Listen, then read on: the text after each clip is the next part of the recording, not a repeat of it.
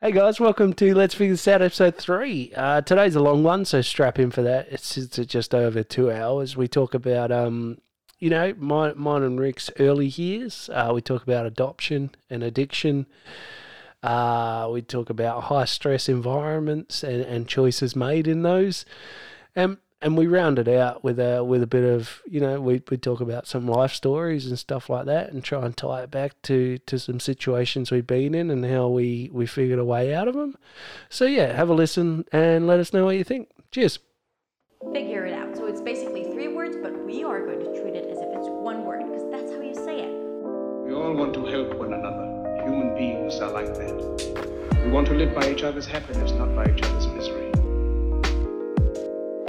Let somebody tell you you can't do something. You want something, go get it. The effect you have on others is the most valuable currency there is.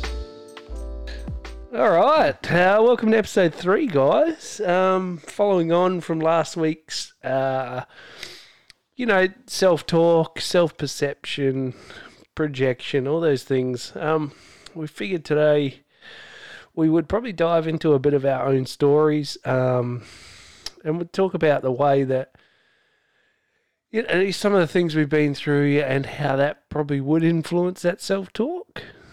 Yeah, it's ev- everyone doesn't know where anyone comes from, and it's nice to just sort of see, oh, we're all we're all the same. We all, you know, we all started off on a different boat to get to where we're going, but we're all in the same boat now. Yeah, absolutely. Yeah, wherever you land. Yeah, yeah. So, so. You know, everyone's story is definitely unique. Um, I don't think that there's there's anyone's that is could, could be the same. Um, you know, we all hit a point in our lives where, um, you know, we get sick of living one way or another, or, you know, we get sick of this person or that person and remove them from our lives, and it just sort of changes the course, or you bring people in, or, you know, yeah. that's that's the funny thing about people around you. It's constantly evolving. Yeah. You, you grow into choice mm. is what you do. You yeah. know, you, you find it, you get get strong enough to go, I'm going to make a different choice. Yep. And some of those choices, nobody nobody enjoys some of the choices that they make. Some of them are pretty hard. You know, you move out of uh, a, a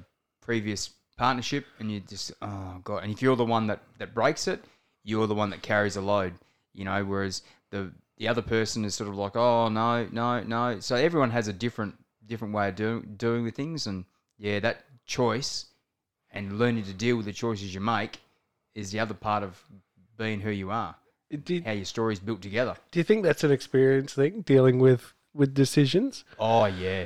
Yeah, I don't think, regardless of where you're from and what toolkit you're given to, to develop yourself, that is the hardest thing to learn how to do. Because some people are really bad at it.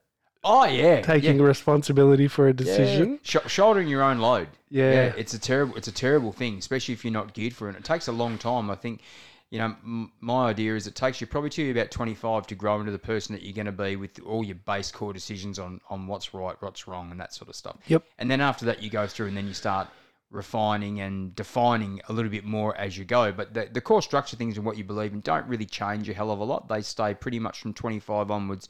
Those main things stay pretty much the same. And then you just curve yourself on other stuff. You know, tweak but, some things. Yeah, that's it. But some of them are not easy. Not easy things to do. I mean, you know, sometimes parents, grandparents, friends, they all influence you in a certain way, which mm. then sort of limits the amount of choices that you're willing to make because, you know, you might have one of those really over-the-top friends who's, you know, super positive and that sort of thing. And, and they're the one that goes, right, this weekend, we're going out, we're doing this. Yeah, cool, cool. You never have to make a decision. Yep. You just know that that's happening. Yep. You know, and you ring them for them to make the choice. Yep. You know, and, and we've all had people like that, somebody who's always a sit back and, and they'll do what everyone anyone else wants to do. Yep. And then you get the other people that sort of, they're, they're the ones that control it and go, the oh, this weekend, we, yeah, this, yeah, this weekend we're going to the speedway. Hey, everyone can go to the speedway? Yeah, yeah, let's go, let's go. Yep. You know, but there's always that one person. And I've been halfway between that. You know, when I was younger, I was a bit more uh, set back. And then as I've got older, I'm quite happy to make choice. Yeah, right. You know, and decisions on stuff. Yep. Um, and some of it good, some of it bad. But, yep. you know, I'm, I've, it's taken a while. Taken a while to get to the point where you feel comfortable. And I think probably I got comfortable probably at about thirty-five to be able to sort of say, yeah, I can pretty much put both feet in the bucket any time and, and stand by the decision I make yep. and then own it.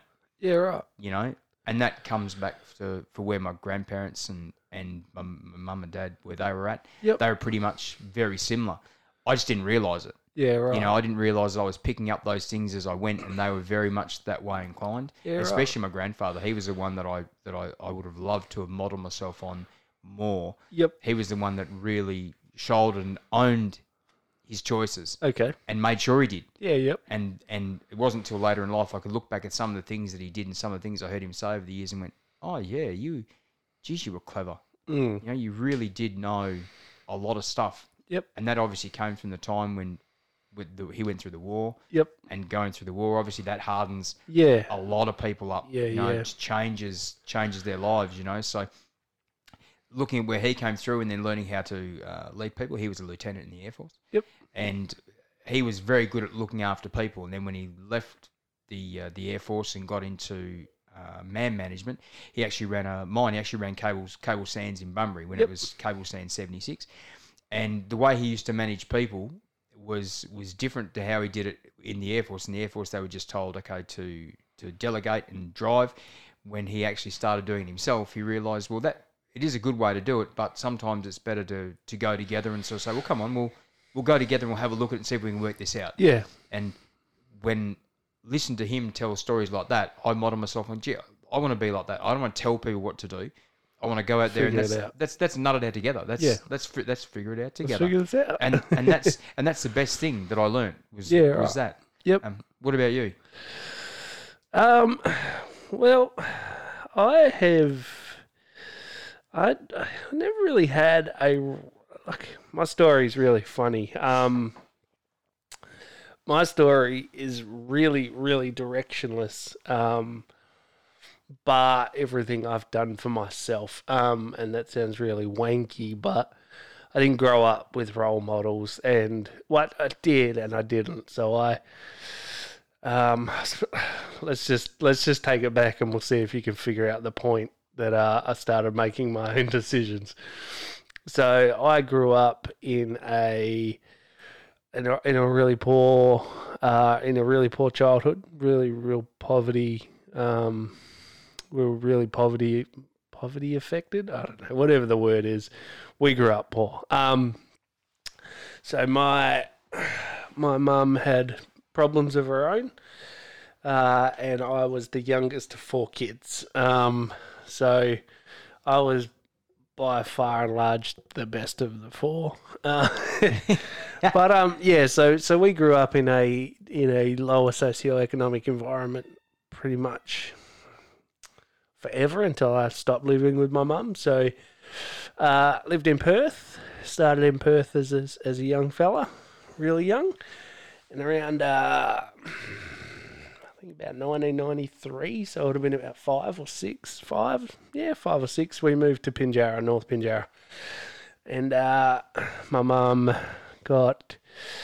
Got a got a loan for a house, a Holmes West house, and we uh, she built a house there, and we moved in, and and uh, and from there, um, you know, primary school, those sort of things.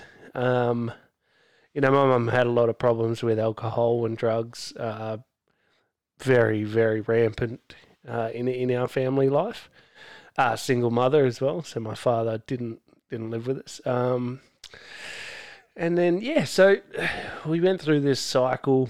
Um, I mean, I was, I suppose I was pretty lucky uh, being the youngest. I probably didn't see a lot. Um, I mean, there was definitely a lot that happened to my mum uh, before we moved. So, I mean, by the time I sort of had my own idea of of family and, and you know, sort of like our situation, I'd probably missed like a lot of the worst of it. Um, you know, like abusive partners and stuff. She had like a lot of that sort of drama. And then, uh, yeah, so we moved and, um, yeah, so, so the alcohol and drug problems obviously followed. You can't move away from those generally. Um, so, yeah. Addiction, addiction can sometimes be nearly classified as a disease. Yeah. You know, a lot of people classify it as like a disease because if it's in the family... Sometimes it's in the family, Yeah. You know? And I and, it, and it's not, because it's still you still make a choice. Yeah, I. I but the weakness towards mm. those things is sometimes more prevalent if it's there. Yeah, I, so I'm a big I'm a big believer that that addiction is a choice. Um, you know, in my later years, um, yeah. So let's not jump too far ahead. So uh, I'll explain my my my thoughts about addiction when I get to my teenage years. So um. So I, I went through this this thing with my mum and blah, blah, blah. And, you know, um, I've got two older brothers and an older sister. Uh, the two middle kids, my oldest brother sort of got out as soon as he could, as you would, and started just living his own life as, as an adult. And, and that's fine. I would have done the same thing. Um, the two middle kids, uh, my next oldest brother... They locked him up as soon as they could get a hold on him. As soon as he was an adult, he uh, he pretty much has been inside. I haven't seen him. Shoot, when was the last time I seen him? I think maybe when my old man died. So I would have been sixteen, ten, fifteen years ago. And I think in that time, he has probably spent more time in jail than out of it, sort of thing. So he's mm. he, he chose the easy choice. Uh, my sister, very much the same, easy choice. Um, five kids, and not one of them is in her care anymore. Um, so she's just doing her own thing as well. Uh, so I left. I left my mum, my mum's house when I was ten, and. Uh, The, the, my recount of the story is different to my older brother's. Um, so, I'm, I mean, I assume his is far more correct than mine, and mine's probably just a little bit of telling myself the story over and over. It's just skewed the details. But uh, either or, it seemed um, that at about ten, my mum had been partying for a couple of days pretty hard, and, and uh, I packed a bag. And decided it was time to go. You know, at ten years old, I was, you know, this is enough. That's this is enough. This isn't the way life's supposed to be. This isn't how it is on T V. Uh, and I had options. I, you know, I'm grateful for that. There's a lot of kids out there that don't have options at ten years old. So uh, I was lucky my brother lived not too far away. The way I remember the story is I packed my bag and threw it out the window and left um, from that point. Um, and, and basically went to live with him until my old man could, uh, could sort out his, his business in Perth, which it didn't really work. I stayed at, I stayed at my brother's house for a while and then, um, headed up to Perth and, and, uh, while my, my father was finishing up his painting clients up there, I settled into school and lived with, uh, with his girlfriend at the time and him. And, you know, it was a, It's a really interesting thing because, uh, you know, I went from from absolute poverty in, in North Pinjarra to, you know, living up in uh, in West Perth, in Wembley, in a really nice, like really yeah. nice school and and all and like a really really nice house and and it, yeah, it was it was like a sigh, I suppose, but you know, it follows you. Um, so. Went through school up there for the most of year six. So I would have been ten, yeah, ten to eleven, I suppose. And then my old man sold, uh, finished up all his business, and then we moved to his holiday house at the time, and and and called it home. And it was yeah. So I was about eleven, I suppose, at that point. And yeah, so then that was about that was sort of where normal life began for me. So it was, you know, ten or eleven years in. And then all of a sudden there was structure and there was someone working and, you know, it was all these sort of things and, and dinners were getting cooked and, you know, it was like it was really, really strange going from my life before that to now, all right, we cook dinner every night. You know, we your job is to do the dishes and feed the dog and this and that and blah, blah, blah. Just it was like it was like going from the lawless, you know, like from, from a lawless country to, to you know to, to a communist country. It was it was really really funny, um, and it was good. You know, I had a chance to really develop my education and um, you know my knowledge and skills. And my my father was a uh, he was absolutely blue collar. He worked, you know, from from such a young age. You know, that's just how England was at the time. Uh, he was he was quite old. He um he was in his forties when I was born. So, you know, at this point, you know, I'm ten or eleven. He's, you know, in his fifties. Um, so he was he was a staunch old dude, hard hard worker. Um, par- his parents were publicans, so he was a very You know, um, it was worldly as well. Man. He was, yeah, he he'd seen some shit as well. So, um, you know, and and they were great people. There's there's absolutely no, you know, no contrary to that. Really hardworking people as well. And then yeah, so I sort of hit uh, hit teenage years and started talking to my mum again, and, and all these sort of things, and, and sort of maybe put one foot back into that sort of. that sort of area, you know, like it was, you know, all my old friends and stuff like that, and sort of, you know, I started heading back there for weekends, and I mean, I was really lucky because I got to leave that place on Sunday, um, and there was a lot of people there, you know, I got, I got friends from those times that are, you know, in jail doing, you know, lengthy terms and, and stuff like that. It's just sort of the environment, but it, it is choice. It is choices that people make. But yeah, I, look, man, I've, I've grown up around uh, people with addiction problems, and I honestly think it's just a weaker choice. People that think addiction is a disease and there's nothing you can do about it. Nah, I, I, I don't buy into that. You know, I, used to work in security in nightclubs and pubs, and, you know, I used to party hard and, and all those sort of things. But Sunday morning is when it stops because you got to go to work on Monday. Like, yeah. You can party hard all weekend. And that, and that's where you see people making decisions, and you watch it go from, all right, we'll finish up at Sunday lunchtime, and then it's, oh, we might as well just go till Monday, and then they're losing their jobs, and then, you know what yeah, I mean? Like, it, yeah. it is just shitty choice after shitty choice.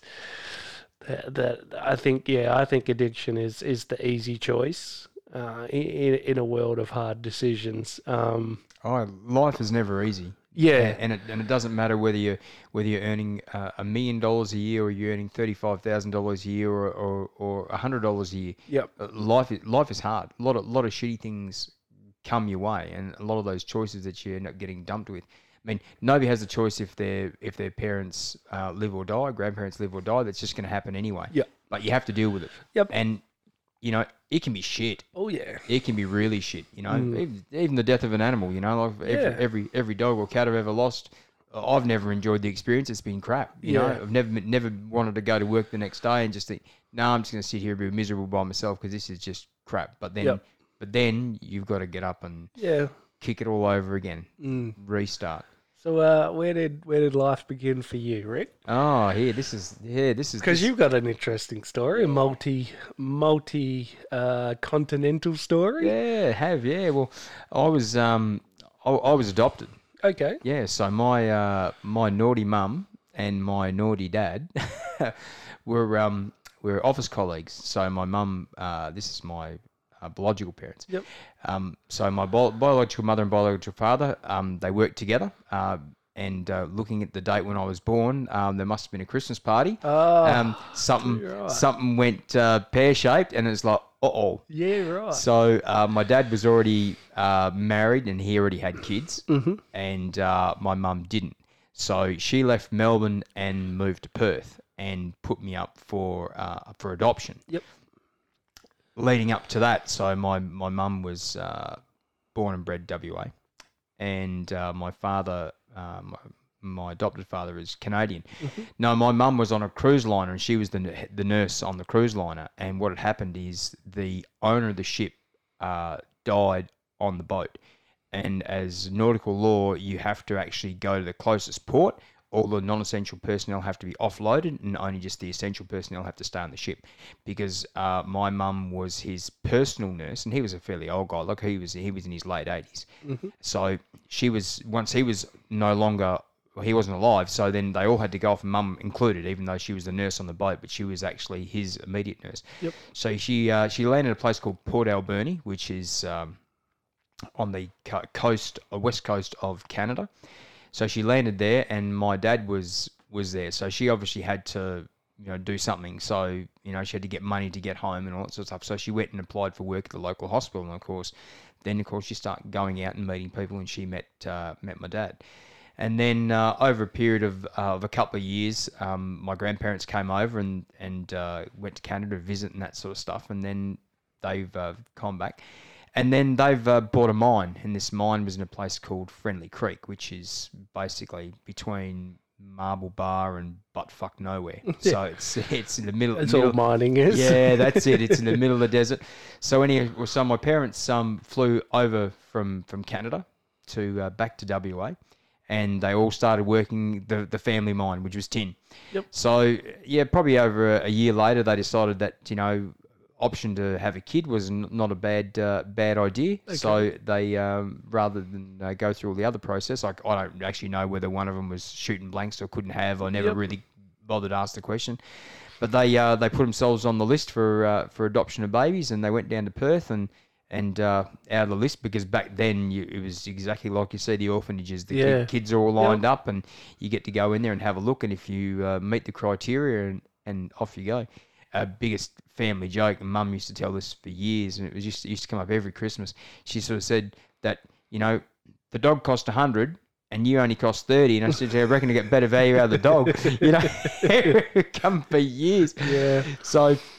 So yeah, so they went. They came down to Perth, went through all the adoption process, and uh, picked me up for thirty bucks, and uh, and took me back up to uh, to Friendly Creek. Yep. So we were there for uh, for about a year. Um, after that, and then my dad, uh, being Canadian, just sort of said, and of course the heat there was extreme. You know, they they're averaging oh, most, yeah, most, for most Canadian. Oh yeah, so most most days in summertime it was, you know, in and around forty, and then occasionally you get those mm. really bad ones where it's high forties and mm. stuff like that. You know, it's, and then uh, winter time of course it dropped down to sort of like the, the low thirties. So yeah. for him, you know, yeah. he just wasn't used to it. So he had had a good few years of that, and he just sort of said, no, nah, I'm, I'm not. not in for this little this little play. That's I'm, yep. I'm going to go back to Canada. So the family during that time, he went back to Canada, uh, and uh, my grandfather and uh, grandmother and, and my uncle, they all sort of like, uh, my uncle wanted to sort of be the manager of the mine. So what he did was he decided to to go in shares with another bigger company to help us get more equipment and stuff like that. But he went in even Steven. So rather than having, you know, forty, fifty-one percent uh, yep. majority shareholder, he went in fifty-fifty. Um, not really understanding what happened. And, of course, they had the money, they had the power, so they pretty much bought us out. Yep. We couldn't match it, so the mine got sold to these guys. Oh, I don't even know what price it yeah, was, you right. know, just one of those things. I never, once again, never bothered to ask. Yeah, yeah. It just got uh, got sold. And um, so then the uh, we ended up uh, leaving. So, and that was probably maybe, I don't know, maybe six months after my dad had headed back to Canada. So at that stage, of course, you know, there was no phones out where we were, so everything's just sending letters. So we had to drive into uh, into Wim Creek yep. and uh, deposit letters there, and then when the posties come through and grab them, then they take them into Port Hedland or Karratha or wherever they go. And, and nine months later, your letter gets to that, Canada. That's it, yeah. So all by ship and stuff like that. Yeah. So, So then Mum decided, okay, we'll we'll head back over to Canada and and uh, and see my dad. So we, we rolled up uh, rolled up over there, and uh, and this time, of course, you know, this was uh, in the you know in the early seventies. So he he at that stage he'd started to get into smoking pot.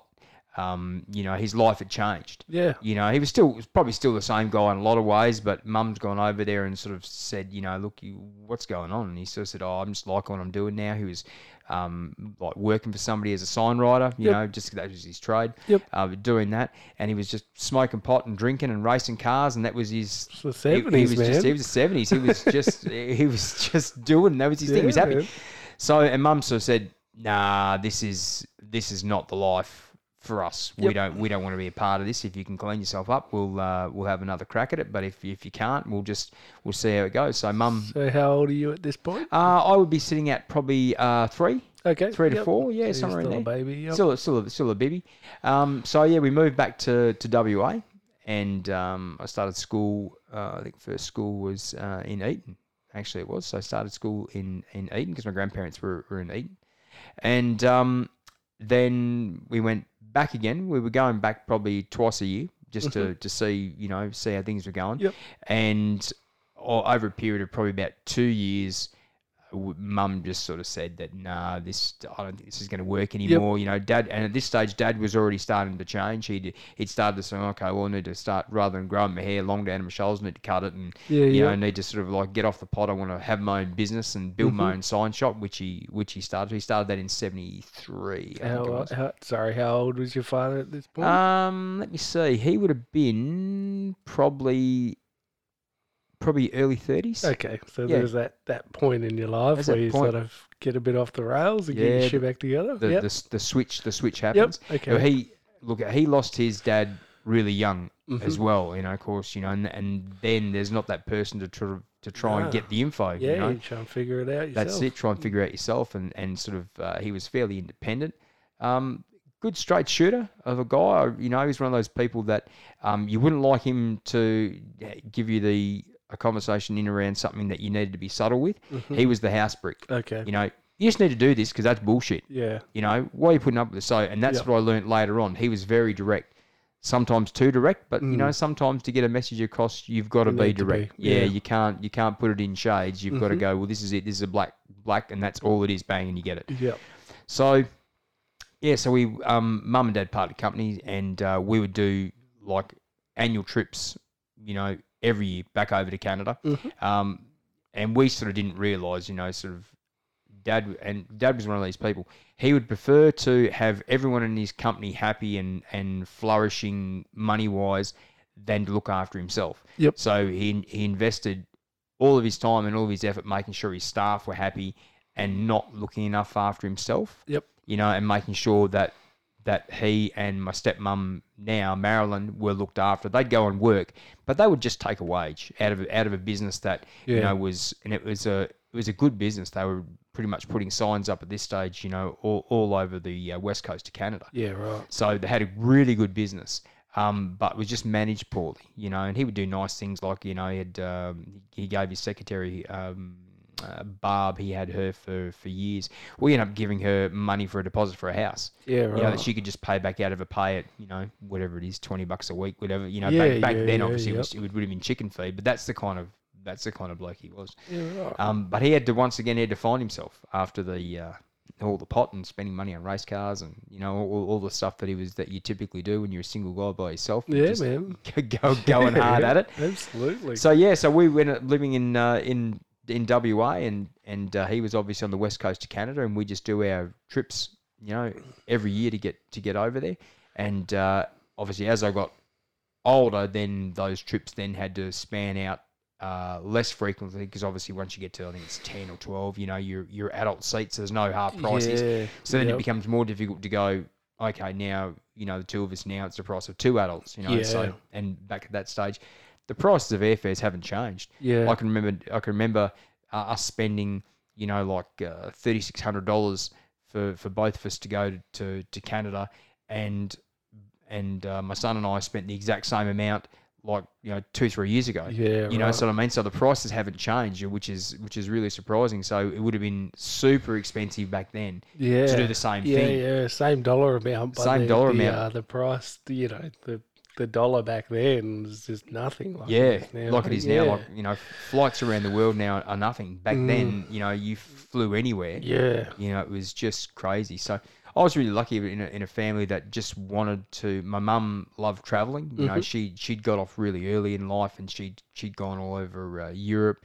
And then obviously gone all through the States. So she yeah, was well right. she was well travelled. Yeah, it would have been unreal back oh, then. Oh, yeah, mm. that's right, you know. And and so less less global travel too, you know. So mm. you could just you could go out and do stuff and, and not worrying about sort of all of a sudden being a bomb attack or something yeah. like that, like there is yep. now, or driving down the street and there's all of a sudden, you know, somebody tries to run half mm. the people in the street over. So there wasn't any of that. So yeah, the population probably would have been about a quarter back then as yeah. well of what it is now. That's exactly right. Mm. So yeah, so um, we ended up just staying staying in W A, and I ended up doing my, you know, annual trips, and then it got to a stage when I started doing those trips by myself, and yep. and uh, that was really, really good for me, you know, getting on a plane by yourself. And what sort of age did you start doing that? Uh, I think it was probably about twelve. Yeah, right. So, yeah, okay. did my, and, you know, and, and my mum and dad would just organise with the uh, with the airline that, yeah, the, that stewards would look after me and, yeah, yeah, give me give me all the colouring in books yeah, and stuff yeah. like that. Yep. And, you know, she, when it was time, they'd come through and sort of say, oh, you know, do you want to go to the toilet and all that yep. sort of stuff? Oh, yes, please, you know, sort of, you Walk know, all those big, scary, big, scary yeah, things, you right. know. And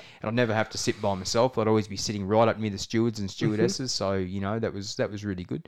And that's how we're sort of like uh, my my travelling bug also grew because yeah, you know, or you sort of thrown into it and just sort of grown with it, I suppose. Yeah, and it was being never normal. Yeah, it was never sort of a hassle, you know. So and mm. and look, I was uh, I was just really lucky, really really yeah. blessed that that Mum was r- willing to to to want to do the travel. Yep. You know, and and save the money because at at that particular stage too is that you know there was a stage there where she wasn't. Um, she wasn't working hell of a lot. She was literally a home home mum. You know, yep. I remember. I remember we bought uh, we bought our first house in uh, in Kalgoorlie in, in Collins Street, and this this place was four thousand bucks. So Mum saved up this four thousand dollars, mm-hmm. and it literally was uh, a one bedroom uh, tin house. It was yeah, literally right. tin tin walls yeah. on the inside, yep. tin walls on the outside. And it was just the coldest place in wintertime and the, the hottest, hottest place in summer. It was unbelievable. But what we ended up doing, was sort of like there was uh, one, one, it was literally, it was one bedroom and then a sleep out at the front. Mm-hmm. Um, but what we did was, because uh, when I was younger, is we just put wardrobes to separate both rooms. So Mum and I yep. have the, share the same room with this, with these wardrobes being the being the wall. And that sort of stuff. So that's and that was our little little house, and I can just yeah, remember right. all the all good time. And I'd I'd go around to friends' places and, and see their really nice, you know, walls, four, four, walls, four bed, two bedrooms. Like, holy hell, what this do you is. Mean there's a wall there's here. A, yeah, it's, yeah, and and you know, having having to walk twenty meters down the, the backyard to yeah. go to go and have a pee in, in the early hours of the morning. And uh, I remember getting the first. Scare in my life when the old night cart came in. You know, I'm sitting on the crapper yeah, yeah. there, and he it rips rips the tray out. And it's like whoa, whoa, whoa! There's a guy's hand in there just dragging the tray out. It's like Jesus Christ! Yeah, you know. So now, now look back, there was so many good times uh, yep. in Kalgoorlie when we moved up there. We we actually moved up to Kalgoorlie because uh, my mum's brother was up there, and and uh, his his wife um, Dorothy got really sick. She ended, okay. she ended up passing yep. um, from cancer. So Mum decided she was going to actually move to Kalgoorlie and be there to support her brother because her brother also had three kids. Yep. And um, so we moved up, and then Ron sort of he wasn't in much of a condition to look after the the, the kids because he was he was also uh, a suffering alcoholic as well. Okay. So he was not really in a good spot. Yep.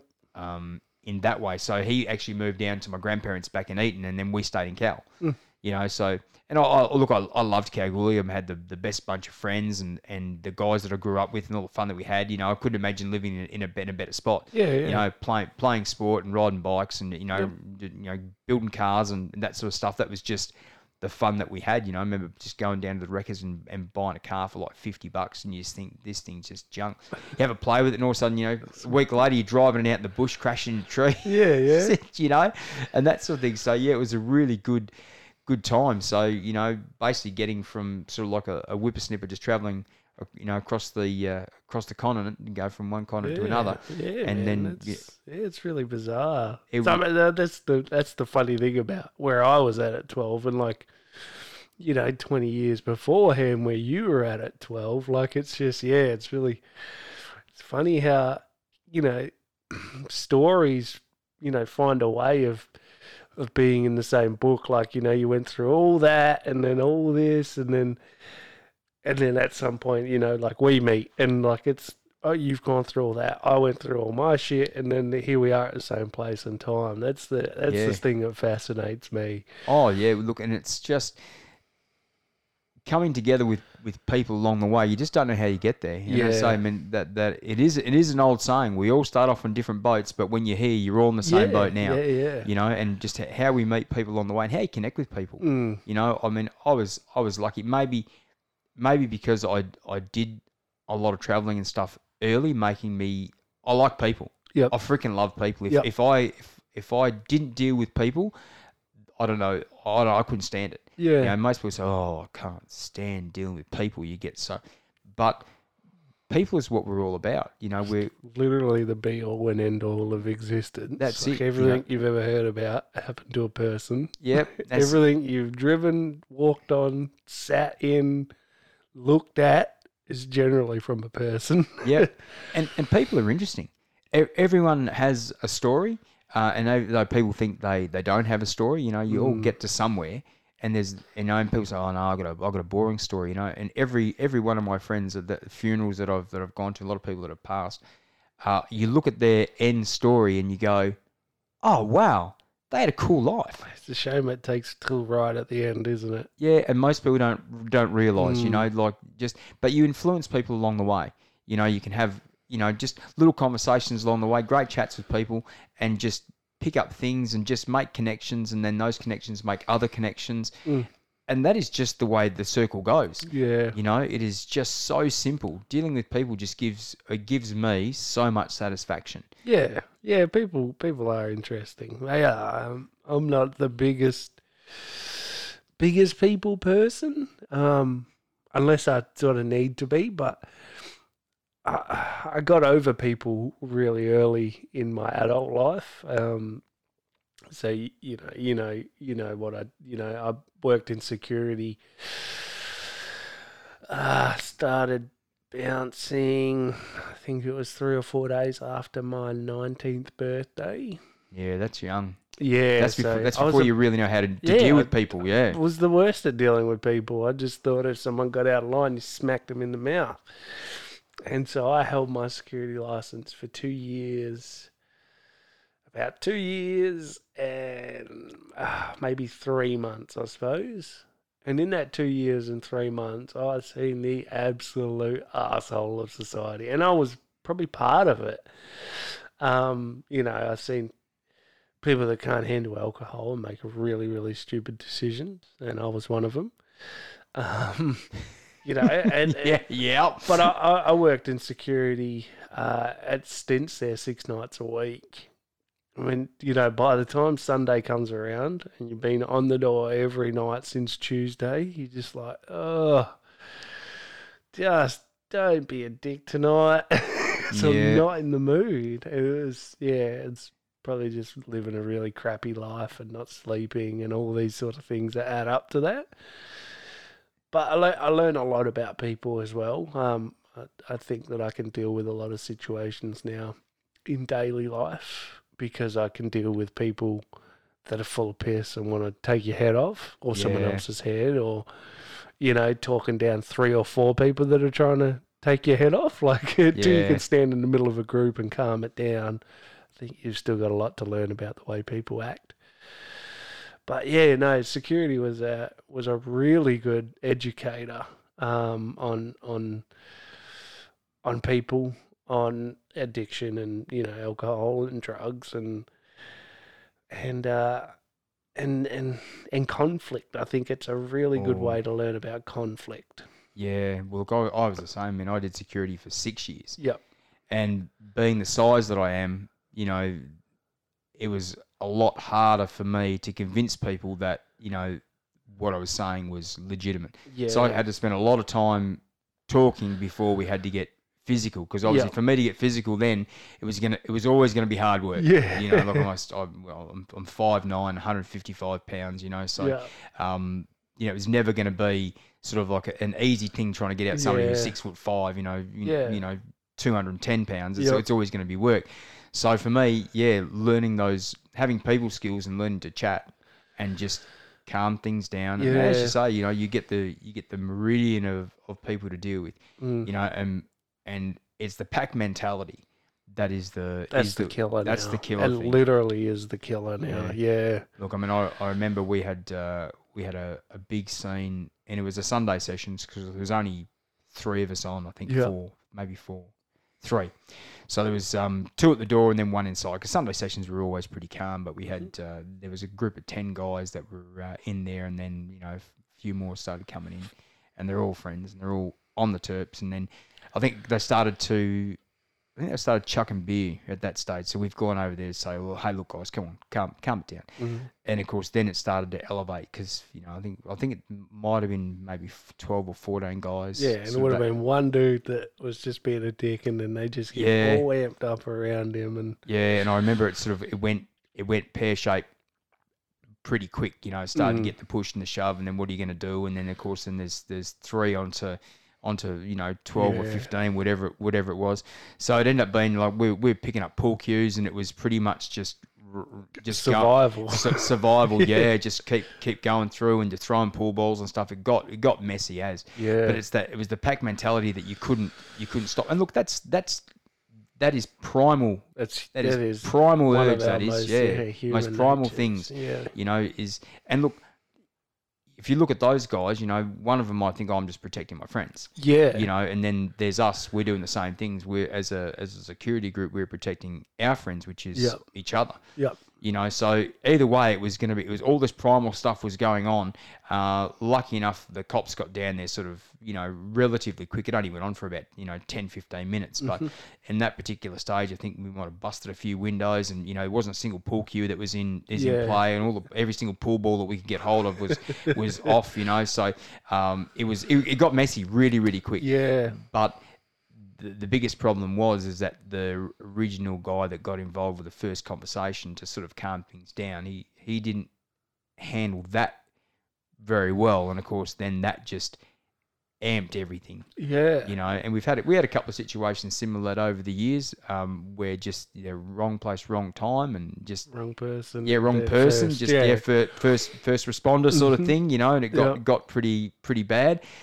But security was the best thing because I learned to deal with people like calmly, even even though they need they use spit going in your face and they're yeah. sort of and they're pointing their finger at you and that sort of thing. You just keep Oaking going you in the chest, yeah, yep, right up. Oh yeah, I used it's, to hate when I could smell smelling people's breath in my face, yelling at me, and it's just like, yeah. I mean, one of the one of the situations I remember.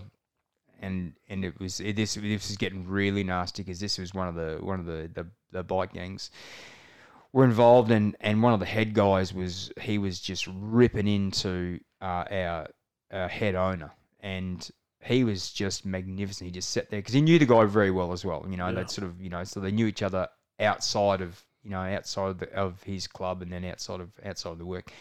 So, and he was literally in his face, and every time some of us kept going closer, you could just see him just put his hand, just give it a small wave down. It's okay, it's okay, we'll we'll get this. We, it won't go pear-shaped because, mm. of course, we're looking at this big, massive group of guys thinking, yeah, what do we got? Okay, we got we got eight in here. Yeah. They, they've got they've got eight, but I guarantee you somebody's sending a text right now, and there's yeah. going to be twenty down here if this goes goes under.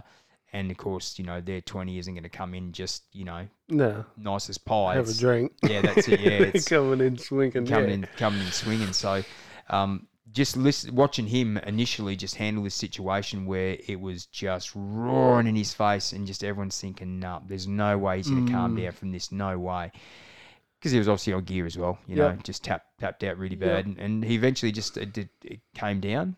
Came down slowly, came down a bit more, you know, and then they sort of started to just separate. I mean, at this stage, they they were they were two inches apart. Yeah, literally, it was literally nose on nose, you know, sort yeah. of, and it was like that close, and it's just like, man, this cannot go any other way. Because I would have looked at it and gone, if somebody was doing that to me, the first It'd thing, be I, on, yeah. that's it. I wouldn't have let yeah, it get that close. I was gonna stop breathing now. But yeah, but that's it, yeah. And but he's he just calmed him right down, and, yep. and we watched this transpire, and then obviously we had a big debrief about it afterwards, and yep. and talked about it because. Yeah, it was just something that you just wouldn't expect it to happen. Yeah, but I used to used to have a the first security company I worked for was um, look, it was it was really good. The guy that ran it um, was was much like that. He was a phenomenal negotiator with people. He was he was yeah, Darren. He's he's since passed away, but um, really really soft spoken guy, really nice guy. Got along with everyone and could talk. Anyone down, eh? It was unbelievable. Even even me, like they'd send him into the nightclub to calm me down.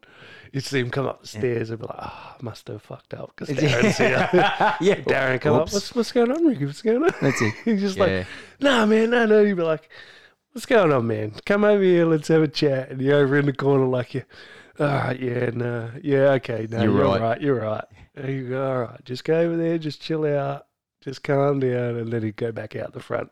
Yeah, it's it's a life skill though. It is. It's the, a life skill. You definitely need the right person in those roles. Yeah, unfortunately, and there's been certain times, you know, over time where, you know, the escalation, the elevation of, of incidents is is more often than not.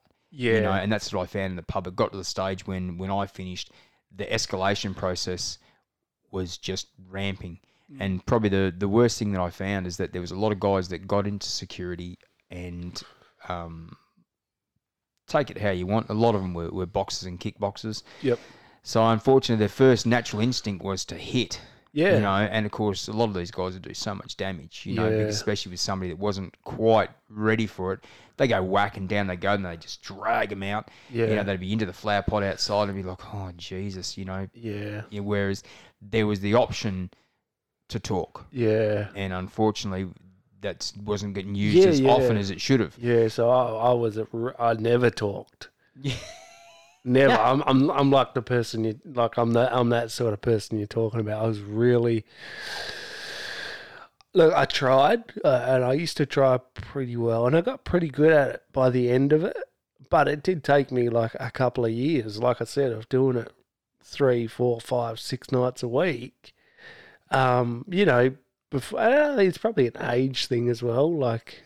You know, I was nineteen, I'd seen, you know, I'd seen some shit, you know, I'd been through some shit, I was pretty good with people, you know, in in those sort of environments, but, oh man, I, my, my fight or flight was just instant fight, like it was just a switch that was always on, just waiting, you know, to, and it was, it was bad, man, it could have been bad so many more times than it was, um... Yeah, I was. Yeah, I was notorious for it. It was fucking bad. It was that fear of flight engine. I mean, every, everyone's got it. Yeah, and and some some people, uh, if you haven't been brought up as saying a situation where you've been confronted yeah. by a lot of that sort of stuff, yeah, um, it's automatically for, for for flight. Yeah, you know, and look that, and everyone's got a self protective mechanism. Mm. And here's a perfect example. I mean, I've I've uh, I've been involved in jiu-jitsu now since eighty-nine, I think it was when I started. Yep.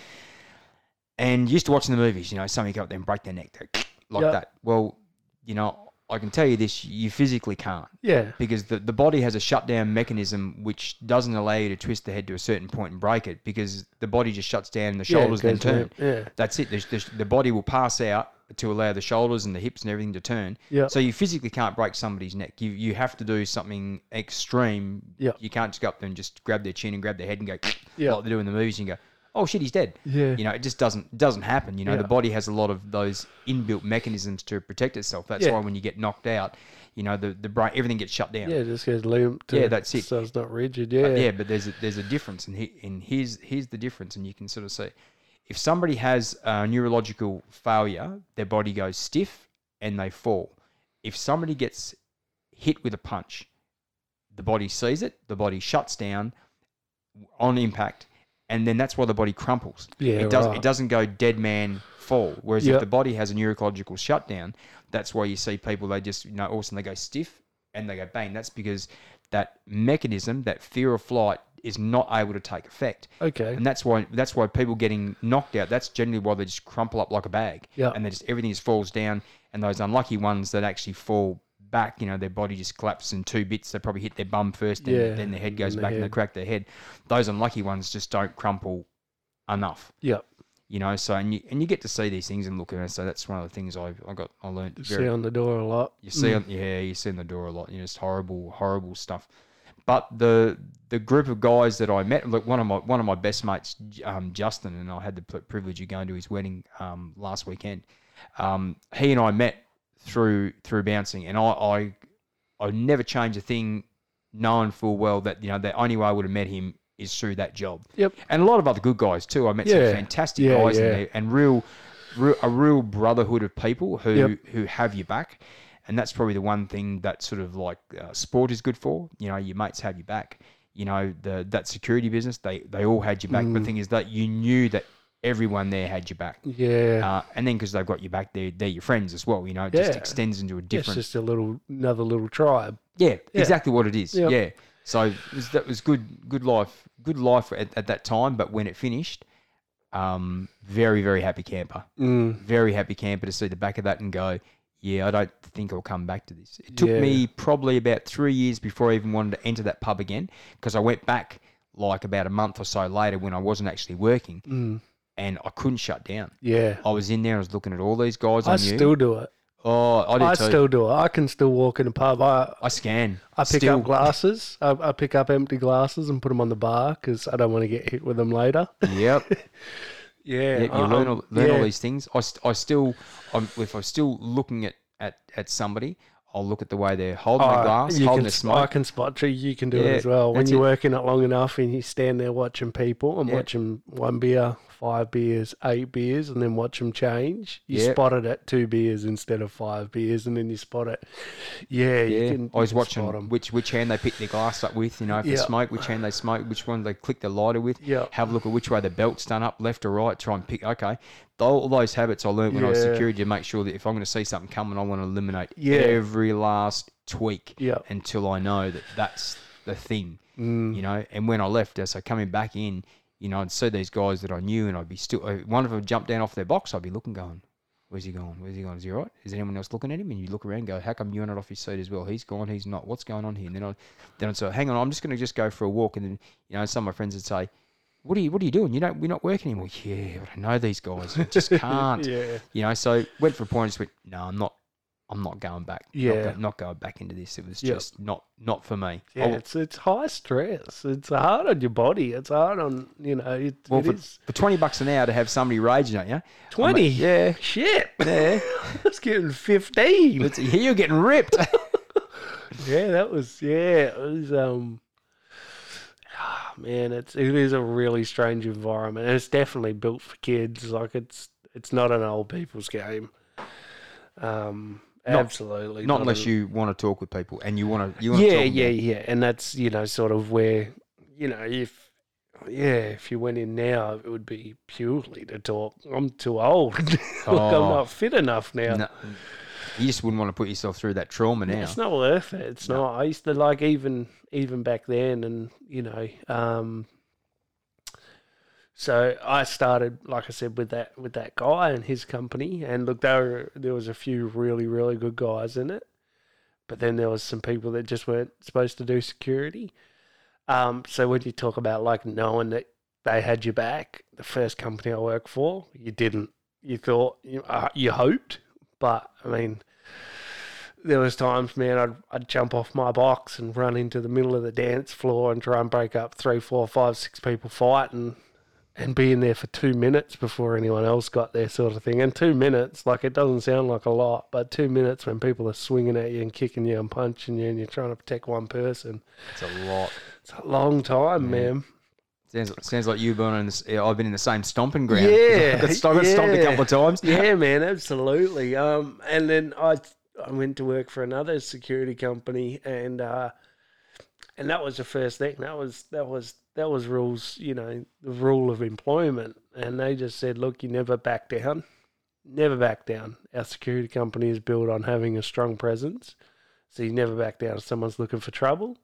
And it happens to be you, well, you've just got to deal with it. And uh, and, and and he said, you know, that's that's rule one. And he said, if you follow rule one, everyone will be there for you. And if it goes beyond the nightclub, we'll have you back outside of work as well. He said, but never, ever. The, the minute that you back down from one, ten, thirty people, you're done. That's it. You're out of the business. And so, yeah, that was just the mentality, man, and it was fucking wild. Oh, yeah. we we uh we got a new contract, um, like just around the time I started working for that company. And, uh, you know, we had a new manager at the pub and a new contract. And we walked in and, and said, look, there's no easy way to tell you this. We're going to set a benchmark. And the manager's like, what? He's like, we've got to set a benchmark. It's going to be easier on us in the future. We're, we're, we're going to be hard for the next three months, non-stop. Everything's going to get brought up and, and it's going to be a uh, a swift response. And the manager's like, can, can I stop this? and and yeah. the company was like, well, no. no, it's it's coming whether you want it or yep. not. And yep. And so so we walked into this this new pub, and uh, and it was wild, man. It was like if you were looking for trouble in, in Mandurah at the time, it, and, and, you, and you went to this place, it, it was the wrong decision. Because security gonna security gonna pull your card every time, man. And, and so we did. We went through hell for, you know, twelve weeks, easy twelve weeks. And then it got good. You just you, you you didn't go to that pub and fuck around anymore. That was it was known. It was known that you just didn't go there and mess around because it just wasn't worth it. Yeah, and it was really good. But I mean, even you know, I'm you know talking like yeah, nineteen twenty at this point, and oh man, I remember just some days waking up, sore hands, sore face, sore ribs, exhausted, just like why am I doing this? Even at twenty, just like. It's got to be something better than this, surely. yeah. But that's the thing is, it was, you're probably the same as me. You know, for for me, it was it was a it was a second job. You know, for, wow. for me, so yeah. I mean, you know, for, for you, it was your probably your primary, primary job. job yeah, yeah, that's it. So for me, it sort of was it was a way to supplement some some extra income. Yep. And I thought, oh, you know, it'd be it'd be good. You know, that'd be easy. Yeah, I can. I'm like dealing with people. You know, that sort of stuff. I'm I'm I'm, I'm okay. I can handle myself all right. Yep. So, um. But then, yeah, you then you start putting the, the two compounds in together. Okay, well, okay, I'll I'll start work on my own job at uh, say get up at six in the morning and you know mm. be starting work by seven, and then uh, you work all day through till five thirty, and then you come home for a couple of hours, and then you then you go out at ten, and then you then you got to punch on through till you know three or four in the morning. Yeah, and then you and you you know of course you're never going to make right decisions on that because you're always no, tired, tired and grumpy yeah, and, and and then yeah. you know the tighter you get, the grumpier you get. Yep. You know, so that was probably not a smart way to go either. Yeah. You know, but at the time, it seemed like a, a good way to go and yep. a nice way to sort of yeah, get get some extra cash. Yeah. Look back at it now, it's just like, man, what, what a lost what time. A, what are you dummy? Yeah. God damn, you know, all, I say all all those thumps in the back of the head and yeah. you know all, all the stompings and bits and pieces. You know, it's just like wow for for for a little bit of pocket change, really. Yeah, you know? Yeah, you couldn't pay me enough now to go to the nightclub and get punched in the face. Oh, not not not when you know, like you you drive downtown and you you see things how just pear shaped they go, and it's just yeah. like, nah, why, why would you want to be anywhere near that? Mm. It's just not worth the hassle, you know. Yeah. God bless all the little children that got to go put themselves through it now, and it's, they're going to do it. They're going to they're going to do it. It's going to keep going. It's going to keep going. They're going to hit eighteen and go out drink and party and carrying on like idiots. It's just like God. It's just a rite of passage, I suppose. Yeah, it is. You got to do it. So where did you, uh, when you finished security, you mm. end up uh, jumping onto where? So I lost my security license. I uh, just couldn't find it in the wash. Something like yeah. that. yeah. Nah. So I uh, I got into a fight uh, the night of my twenty-first, and it was bad. It was bad. I ended up fracturing the dude's skull, um, and I got charged for that. Um, so yeah, it was. Exactly like you said, missed him with the right, got him with the left, and he and he just, just dropped. And, and, you know, tall fella, and then just, yeah, his legs just gave out and just full force from, you know, essentially sitting on your knees all the way back to your head. Uh, I heard the sound and I knew it wasn't good. Um, so I spent that night in lockup. Um, and then, yeah, went through the, the long court case drama.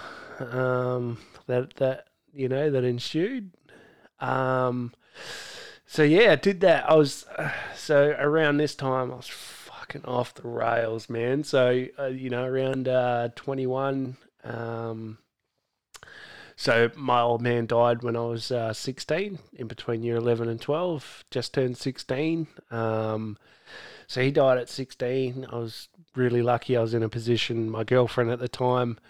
Uh, her parents bought my stepsister in Adelaide's share of the house. She wanted to sell her half. Um, so they said, look, we'll buy her half so you can, you know, you don't have to be sixteen and homeless sort of thing.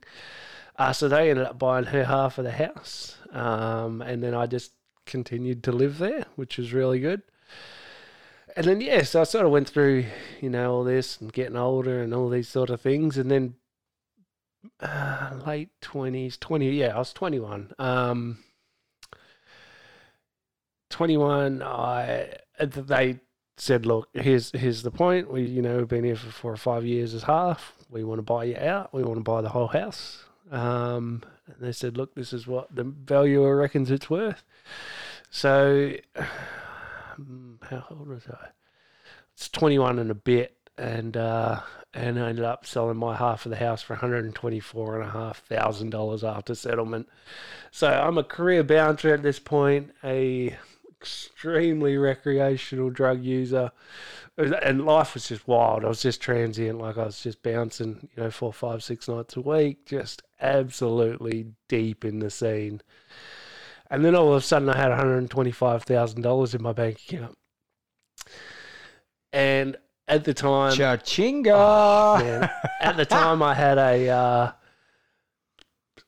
twenty-five thousand dollar debt with the bank. I was like, okay, I'm going to pay that, and then that'll leave me with a hundred. I'll spend ten, and I'll bank the rest.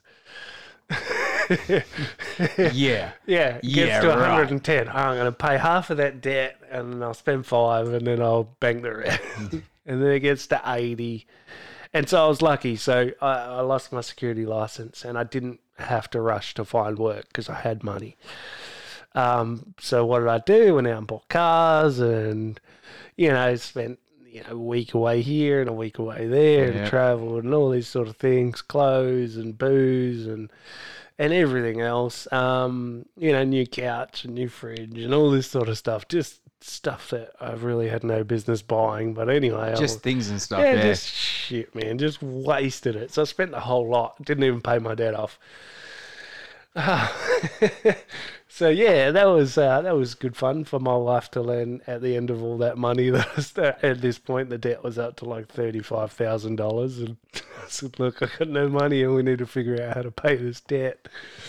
Um, yeah. So from from security. Uh, so by the time all my court case finished up, um, I'm about twenty, just probably just about twenty-two at that point, um, and just started looking for jobs wherever I could find them. So I started working with a mate of mine who was uh, working for a stonemason, so doing like marble bench tops yeah. and stuff like that. I went and started to learn that business.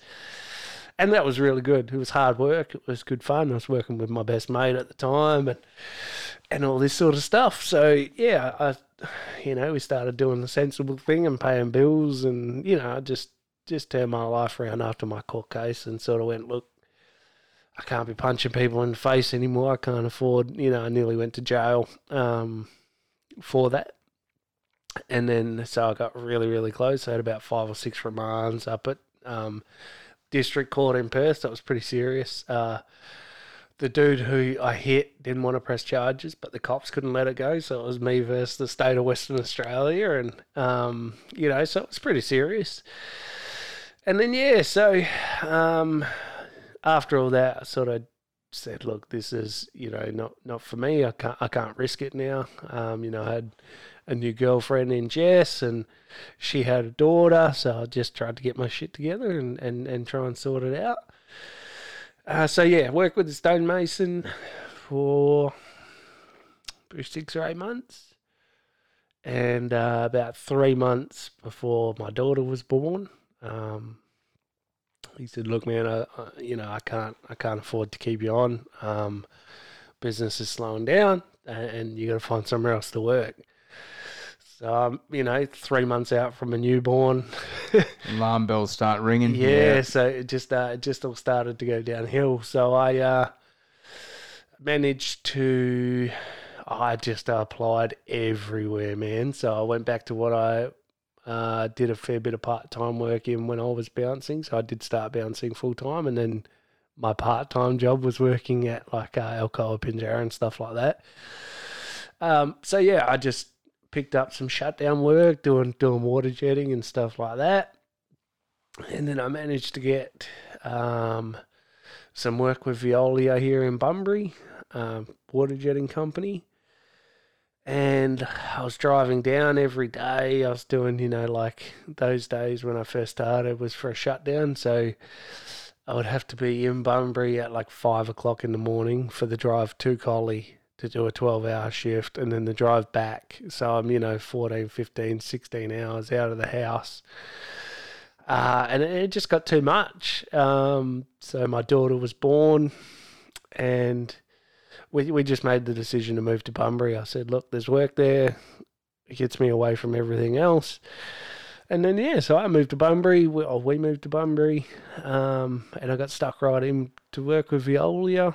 It was about the first time that I sort of felt like a functioning adult, as a functioning member of society. And then, yeah, man, I got, just sort of stuck that out for maybe a year. And then got a job up at up at Worsley and, and sort of just, just went up there. And, and, yeah, that's eight years ago now. It goes quick. So quick, man. Um, you know, like I, I'm pretty critical of, you know, it's been the best years of my life I gave to that place, but had I not got that job, who knows, yeah. man? Who knows where I would have been? Oh, God, yeah. No. I mean, if they hadn't have taken my security license off me, you could have been still yeah, man. banging and trashing the same thing. You know, like yeah. I, I was, you know, I was still going, like even between remand dates of my court case, I was still knocking people out in the nightclub. Just doing stupid shit, like where they said, like, don't fuck up or you will go to jail. And I was still out there punching on with people, just doing stupid shit, man. It was just, yeah, it was really, it was a really hard cycle to break. Oh, yeah, no, but it is. It was choice. It was choice. It was easier for me than dealing with all the shit going on, all the court case, all the wasting all that money. It was easier for me to just go out and be around people that didn't question my motives for partying. Yeah. Instead of saying, hey, man, what are you doing this for? You got a yeah. fucking missus at home. You're in the middle of a court case. Yeah. You shouldn't be in this place. And so it's like, hey, Mister Tequila. But it comes down to the, the friends that are around you, the ones that pull your head in. When you're when you're the most distracted... And so if you don't have that right group around you, yeah. you've got nobody to, to even I, tell you to pull your head in. I didn't have anyone. No. I just, again, it was just being ten all over again. I sort of went, all right, this is enough. Enough's enough. It was probably finding out that Jess was pregnant that sort of made me go, all right, don't be a fuck up for this kid like you were let down in like your early years. Yep. It was just like, all right, get your shit together. Reprogram, reboot, mm, restart. Yeah, yeah, yeah. So yeah, no. So I sort of hit that point, and and yeah, man, just just turned it around a bit, and you know, it's just, and even early years at Worsley, I was still pretty wild. But uh, yeah, I don't know, man. You just grow, I suppose, and hit that thirty, and and something happens at thirty. Something definitely happens at thirty. Yeah. Oh, it definitely does. When mm. when most people seem to get to that age, you sort of hit that maturity thing and go, you start making better decisions. Yeah. You know, more informed decisions, more educated decisions. Yeah. And at, and at thirty, you find that you have more competent people around you. Yeah. And that makes a big thing. Mm. For me, I think the biggest thing with, with uh, where I grew up the most was I uh, I went to work for Saint John's and... Um, This was back in the days when, I mean, now it's a university course. Back then, you know, you spent uh, you spent pretty much six months in training, and then you know, then the rest of the time you were just out in the job, running around doing all the bits and pieces, and mm-hmm. and uh, you know, a lot different a system back then to what it is now. But that for me, it uh, it definitely brought the nurturing and caring thing out more. Yep. You know, working working for them, and of course, I spent. Um, I, I set myself a, a deadline with them and sort of said, okay, well, look, you know, the minute I had to deal with a child death, I think that'd be that'd be me done. So, you know, and I set that marker for myself, and then it was like, yeah, I got hit with that, and it's like, shit, right, no, this is it, you know. And uh, I had the conversation with the uh, station manager and sort of said, no, for me, I said, no, I'm I'm going to tender my resignation. And uh, they said, oh, why, you know, what, you know, I said, no, I've, I sent a marker here, and I said, I've. I've uh, I don't want to go through this again. Instead, I've, that was my personal get out now, yep. so I've I've pulled it. So, and then I went and did some uh, work for Flying Doctor, and um, that was pretty cool. A lot of uh, a lot of cool stuff. I had a had a lady that was in the um, Saint John of God Hospital here. She ran into me. I was in there. Actually, had a friend that was um, passing, and she came into the coffee room, and I was just sitting in there just waiting. And she's she's looking at me, and I'm looking at her and going, oh, I recognise you, but I don't know. There's so many people. And uh, she came over and she approached me. She said, um, Do you uh, do you remember me? And I said, look, your face is familiar. I'm really sorry. I really don't have any idea who you are. Yep. She said, um, you know, you, uh, well, you had, uh, when you were working for, you worked for Flying Doctors. I said, yeah, I did, but it's been a, it's been a while now. She said, yeah, no, you, uh, you came up to Leonora and you, uh, you got us down from Kalgoorlie. And uh, yeah, we'd, uh, she had a son, which was uh, in, we had actually had him in the plane. He was uh, in breach, so I was the one that actually had to do all the magic stuff in the back of the plane there and um, pop the cork and, and all the bits and pieces. Ugh. But he was in breach, so it was a bit of a it was a bit of a tricky situation to get in there. And he was he was in he was in breach, and he also had his umbilical cord tied up around his neck as well. So oh, I had to a look. Yeah, so it was a it was a bad one. But uh, her son came out of it all right. But she remembered me through that, and uh, yeah, right. which was really cool. So there's yep. there was good there's good and bad in those jobs, and sort of like I, the bad stuff got me out of it, and then. Went back for a little bit of help in hand. It was only six months for the Flying Doctors, so not not very long, but it was long enough just you know to uh, have a couple of good things and a couple of a couple of uh, not so good things, but more good than bad. Then yep. I, nah, for me it's it's just out now. Yeah, you know, not not worry about that stuff anymore. So know. that was post security. That was post security. Okay. Yeah, yeah, that's it. So I can I can run it back a little bit further. So. Um, My first job was a tennis coach. I yep. started started working as a tennis coach. It's my very, very, very first job. Yep. Loved it. Of course, you know, you're never going to make much money as a tennis coach working in a small country town. Um, work. I mean, I worked under uh, a guy called Alec Doherty, who was um, really, really good. And, um, you know, I'd always run the classes when Alec couldn't come, and that's how I got started sort of doing it that way. But basically, you know, you're charging kids ten bucks, and adults, you know, if adults want to come get um, a lesson, you know, you're charging them sort of like, you know, fifteen to twenty, you know, mm-hmm. so, and you might get one or two of those a week if you're lucky with the kids' yeah. classes, you know, twice, three times a week. Yep. So, you know, you're never going to make a big money. You know, you, you basically, if you're lucky to scratch one hundred fifty bucks, you know, you're doing yeah. really well. So you really can't call that a, a, a job. But back, back then, I think uh, average wage is sort of like about three hundred and fifty bucks. So, so you don't. So half, yeah, it was just yeah. it was getting half by enough. Week. Yeah, yep. it's getting getting getting by just enough to sort of to, to get by. Uh, and then I started uh, labouring for a plumbing company in uh, Kalgoorlie, um, and they were great, great bunch of guys, fantastic bunch of guys. Had so much fun uh, at work, but they, I was never going to be able to get an apprenticeship out of them. Okay, so they were just sort of you know.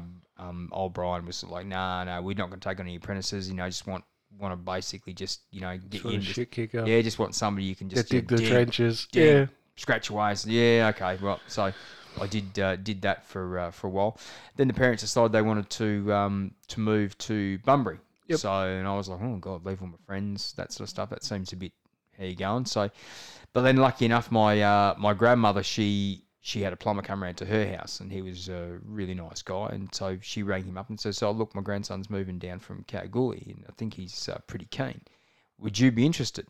So uh, Mark Peters at that stage, um, he sort of uh, he contacted me and said, yeah, look, you know, come in, have an interview and, and uh, see how you go. Well, when I came down, I sort of like I'd, I'd put my name out for a few different places, and I'd actually put my name down at Worsley as well, which we're currently at now. And uh, I got actually offered a mechanical fitters apprenticeship, and also got offered a boilermaker's apprenticeship all at the same time. Yeah, this is all, all within sort of like a two week period. Yep. So I had three apprenticeships on the on the go that I could have could have gone for, but I went for the uh, plumbing because I thought, oh no, that seems seems a bit more interesting to me. You know, or dummy, like, you is, dummy. Yeah, wow, jeez. It would have been a different scenario oh, if I'd gone yeah. gone with Worsley, knowing knowing what I know now. But then also too, you know, I would have been. At Worsley. Different, yeah. Yeah, I would have been at Worsley for, you know, for thirty odd years. You yeah. Know, so.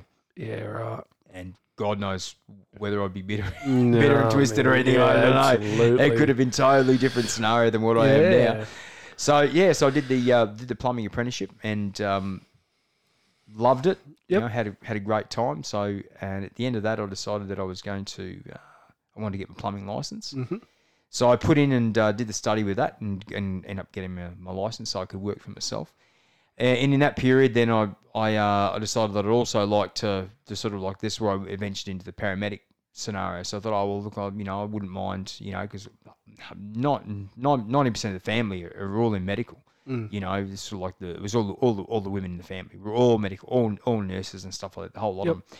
So for me, it was sort of like, you know, I I always had that interest in medical. Because, mm-hmm. like, I could listen to mum talk about stuff. I mean, she yeah. she was she was gifted. She worked it in she worked in O R and E R, and, and uh, I remember hearing the story that sort of her her brother had uh, he'd he'd found when we got out to this mine. Obviously, it was a pre-established mine that you know that we had to start working, and they'd found a, a case of gelignite, and he'd gone to move the gelignite, and and uh, the gel one of the things was sweating, and it dropped, and it actually it actually blew off three fingers on his hand. Yeah, right. So, and this is obviously miles away from anywhere, no mm. flying doctor, you know, no no radio, no telephone, no nothing. So, uh, and Mum stitched his fingers back on, and his his hand was fine. Yeah, right. You know, so okay. obviously, obviously the bone was still in place, obviously, but you know, he literally just blew all the all the meat and stuff off, blew it all back.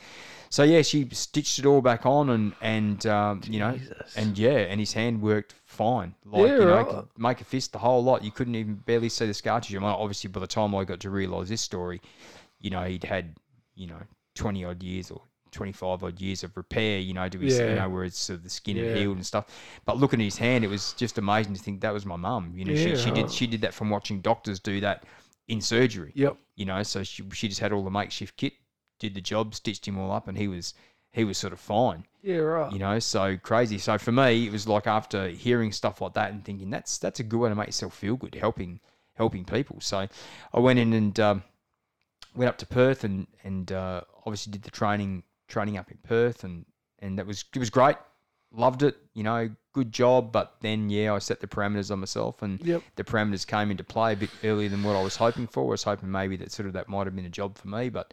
You know, everyone's got to have a line, and that line for me was kids. And yeah, so yeah. it was like, yep, enough, enough was enough. You know, I wouldn't have liked to have seen that again. Yeah, you know, so regularly. Yeah, yeah. No, look, and, and some people are conditioned to it, and they can take it. Uh, yeah. I'm, not, I'm not one of those people. I, yeah. I still have, I still have stuff that comes into my head from those times where yeah. you know I can still wake up crying. Yeah, you know, right. not not crying, but you know I can wake up with that really, really sad, heavy, black, yeah. heavy feeling.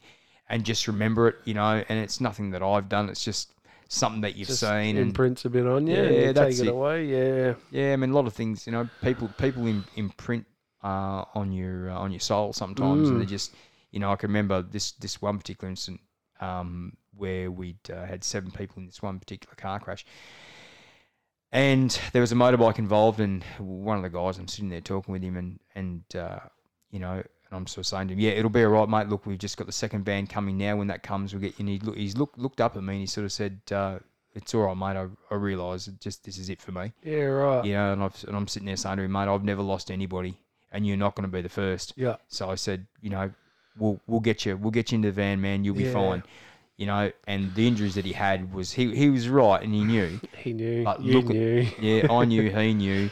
Um, but we didn't stop working on him until the second van got there to pick up, and then we had a third and a fourth van, and the fifth van eventually came to get everyone because it was quite a massive, massive pile up. You know, it was a heap of cars, and um, yeah, so it was pretty, pretty horrific. But to see this man confront me with the bullshit that I was spinning and say that everything was going to be all right, and look, that that was the rule. You know, nobody dies in Saint John Ambulance. You keep them alive until you get to the hospital, and they can be pronounced dead by the doctor when you get yeah. there.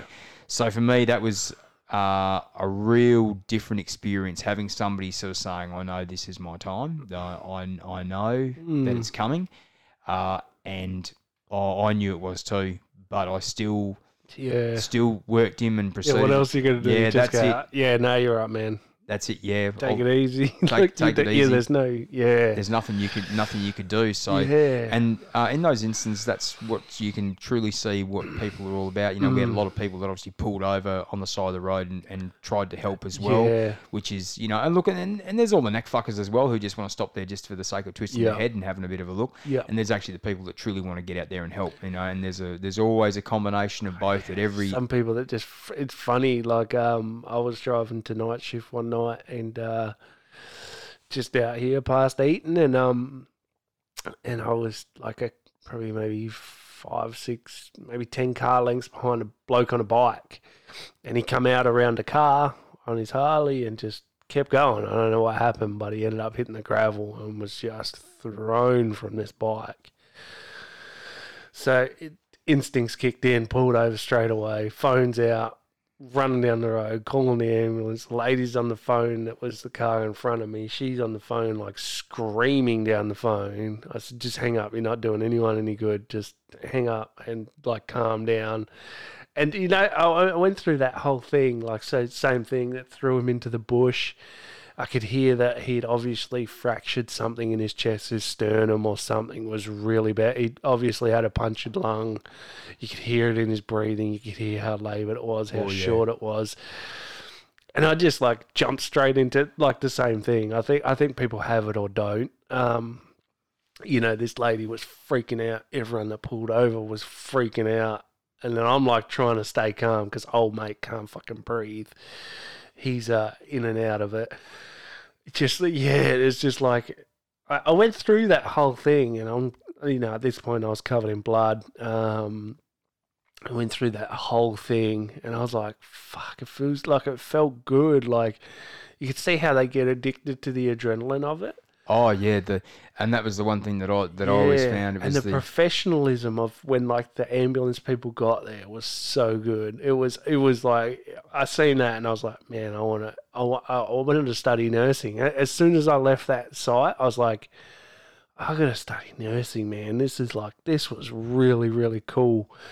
Like, it, it, you know, there's that, that purpose and it's driven by adrenaline and you're watching people that are absolutely professional, top levels of communication.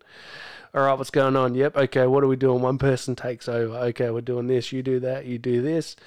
All right, ready? Roll him on. And then like five people work as a team and then, all right, he's starting to get agitated. Someone get on the phone to the hospital, to the doctor, see how much you're allowed to give him. And she's on the phone, yeah, male in his fifties, uh, possible broken this, possible broken that, uh, about one hundred kilos. Okay, five milligrams. Yep, cool. Phone's up. She's already got it prepared. It's in. He's starting to get sedated. It was just like, oh, it was, it was unreal, man. I just stood back and watched him. Yeah, it was it was really, really cool. And I was like, and then, you know, I went from that to go work at Worsley. I think I was supervising that night. And I was just like, oh, this is lame. Yeah. You know what I mean? Like, yeah. Yep. Obviously, it wasn't the greatest scenario. It wasn't, you know, a cat stuck in a tree or something like that. It was really intense. I don't even know if that guy passed away or not. He was in pretty bad shape. But, yeah, I was just like, you can see how they get addicted to it, oh. but it is a certain personality that needs to do it as well. Yeah, that's the thing. Look, I say because there's all there's the, the good and the bad. Yeah. And uh, and that's the thing is there's sometimes more bad than good. Yeah. And, and you don't get a lot of closure in that job either, which is the one thing. Yeah, because you I hand off, hand off hand to off. the hospital and yeah, do and your course, hand over and off you go. And there's all the all the privacy thing, and, and you have to hope that the next time you come through the through the door, mm. that there's a nurse that you know that was on that night, and you can sort of say, hey, look, you know, can you tell us what happened? Oh yeah, no, everything was fine. Or like, fine, nah, yeah. sorry, no, yeah. just no, no good. Or so like, I no, end of my shift, I don't know what happened, but I'll try yeah. and find out for you. Yeah, you know. So, but I found there was just no closure in the in the damn job. You know, that was it was really quite quite difficult. Yeah. But look, loved the helping people thing. You know, I mean, the first the first very first job that I uh, that I got was um, somebody had a heart attack. You know, and it was uh, you know. Going through the first process of, oh, shit, okay, well, what, what have I got to do now? I've got to try and remember all the stuff you went through for, with basic yep. training and that sort of thing. So that was it was really quite good, and have the person sort of like looking up at you and sort of saying, oh, look, you know, having a having a, a good conversation with their sort of like their heart's going nuts and they're looking up at you going, please, you've got to do something to help me here. And it's yep. like, look, I'm, yeah, I'm trying to keep you calm and me calm and everything else yeah. in the back. And, and, of course, then the guy who's driving then's calling back is, how you going at the back there? You going okay? Because, of course, at this stage, you know, I'm trying to, you know, get all the conversation bits happening and then yeah, go through all the medication. Trying to do oh, and, yeah, yeah, that's it. Try and put it all together. So for me, it was a, it was, it was more of a learning experience on the fly to work out whether this job was actually going to be for me. Yeah, right. You yeah, know, in the and, in the first one, and then after that, it was like, yeah, I, I do like this job. Yep. This job is good. Yeah, yeah, yeah. No, I can. I yeah, I, I, I'm fascinated by it, and um, you know, obviously, I've had some pretty gnarly health things in the last, I don't know, four four years, I suppose. And uh, you know, nurses are such great people. Oh yeah, so great. Like they, you know, I'm sort of at the point now where I don't. you know, like surgery doesn't faze me. Staying in hospital doesn't faze me. Like, I don't mind. But you can see people that do get nervous by it. And then, like, you can just see mm. the nurses just like, yeah, even like the last one I had, um, when I had, what was the last thing I had? Oh, my, my sinus surgery. And uh, the nurse that was in there, like, pre-op, he was great. He just sat there, chilled out, talked to me. And, we, like, I wasn't nervous at all. So we just had a really good really good discussion, and you know, like, it's yeah it's all sleight of hand. He's talking to you, but he's like rubbing your hand and getting your vein ready for yeah. the cannula, and then, you know, it's oh, in yeah. and oh, yeah sweet, and it's just like, all right man, we'll catch you on the other side, and you're like, oh no. Yeah, can, you know, can, yeah. can, you, can you count back for me, please? Yeah, yo, yo. Yeah, yeah, yeah. So I mean, oh, I think they're great. Nurses are great, especially oh. when you get like, Uh, unfortunately, nursing is just a job to some people. Yeah, and look, and that's and that's sort of the problem now is, and, and it's with a with a lot of those jobs in the in the in the public service, fire, yeah. fire and police, and, and ambulance, and, and nursing and stuff. Is because we've changed so much as as as a community. Yep. Is that they've had to harden up the training. You know, yeah. before, you know, when when nursing went through, you know, nurses had to be, and same with, same with police and same with fire, and, and you had to be real people people. Yeah. You know, whereas now, because you're dealing with so much other stuff like people on drugs and things, you, you now have to be just firm, direct.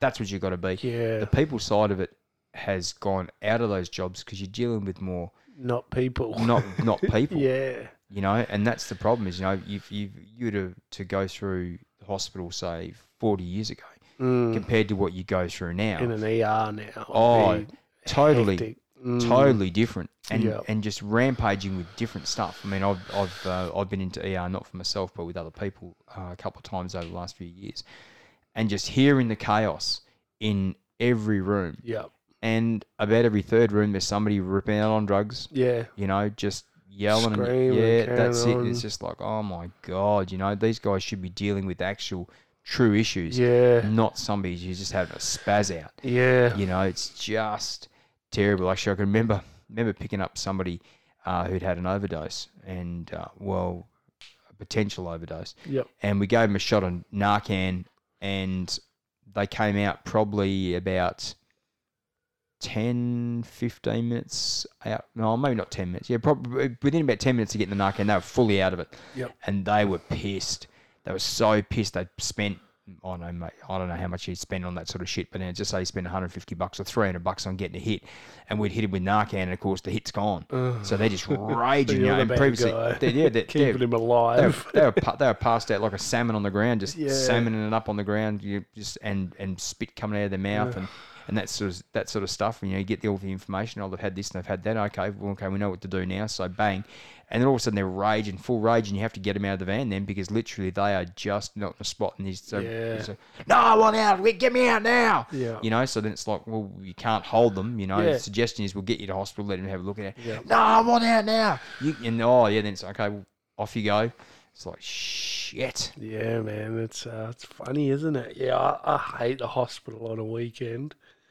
And how many oh. times it's like, oh, I should go to the hospital, and you're like, oh, it's a fucking Saturday night. I'll pass. I'll go next. I'll go on yeah. Sunday night. Go another time. Yeah. I'll go later. Well, as I, I feel sorry for the people in the E R tonight because obviously it's, it's uh, the groove of the moon music yeah, festival tonight, so and of course, gonna be, and it's like right there. It's the hospital right across the road. You can just walk there with you know you you know you cutting the bottom of your shoe from a bit of glass yep. and just oh Jesus Christ. Uh, they love it. It's yeah, they do. Yeah, alcoholic poisoning. Those the first lot of kids have gone. Yep, yeah. I'll slam a bottle of tequila. Hey, hey, down. hey, hey, hey. Oh, sorry, I forgot. All right, I got a sixteen-year-old girl, and they'd start she, those sort of stories. She'll just be hanging at the chicken street stand, yep, man. She'll be she fine. She knows what she's doing. Just be waiting for Hilltop Hoods to come on eleven, then go home. Yeah.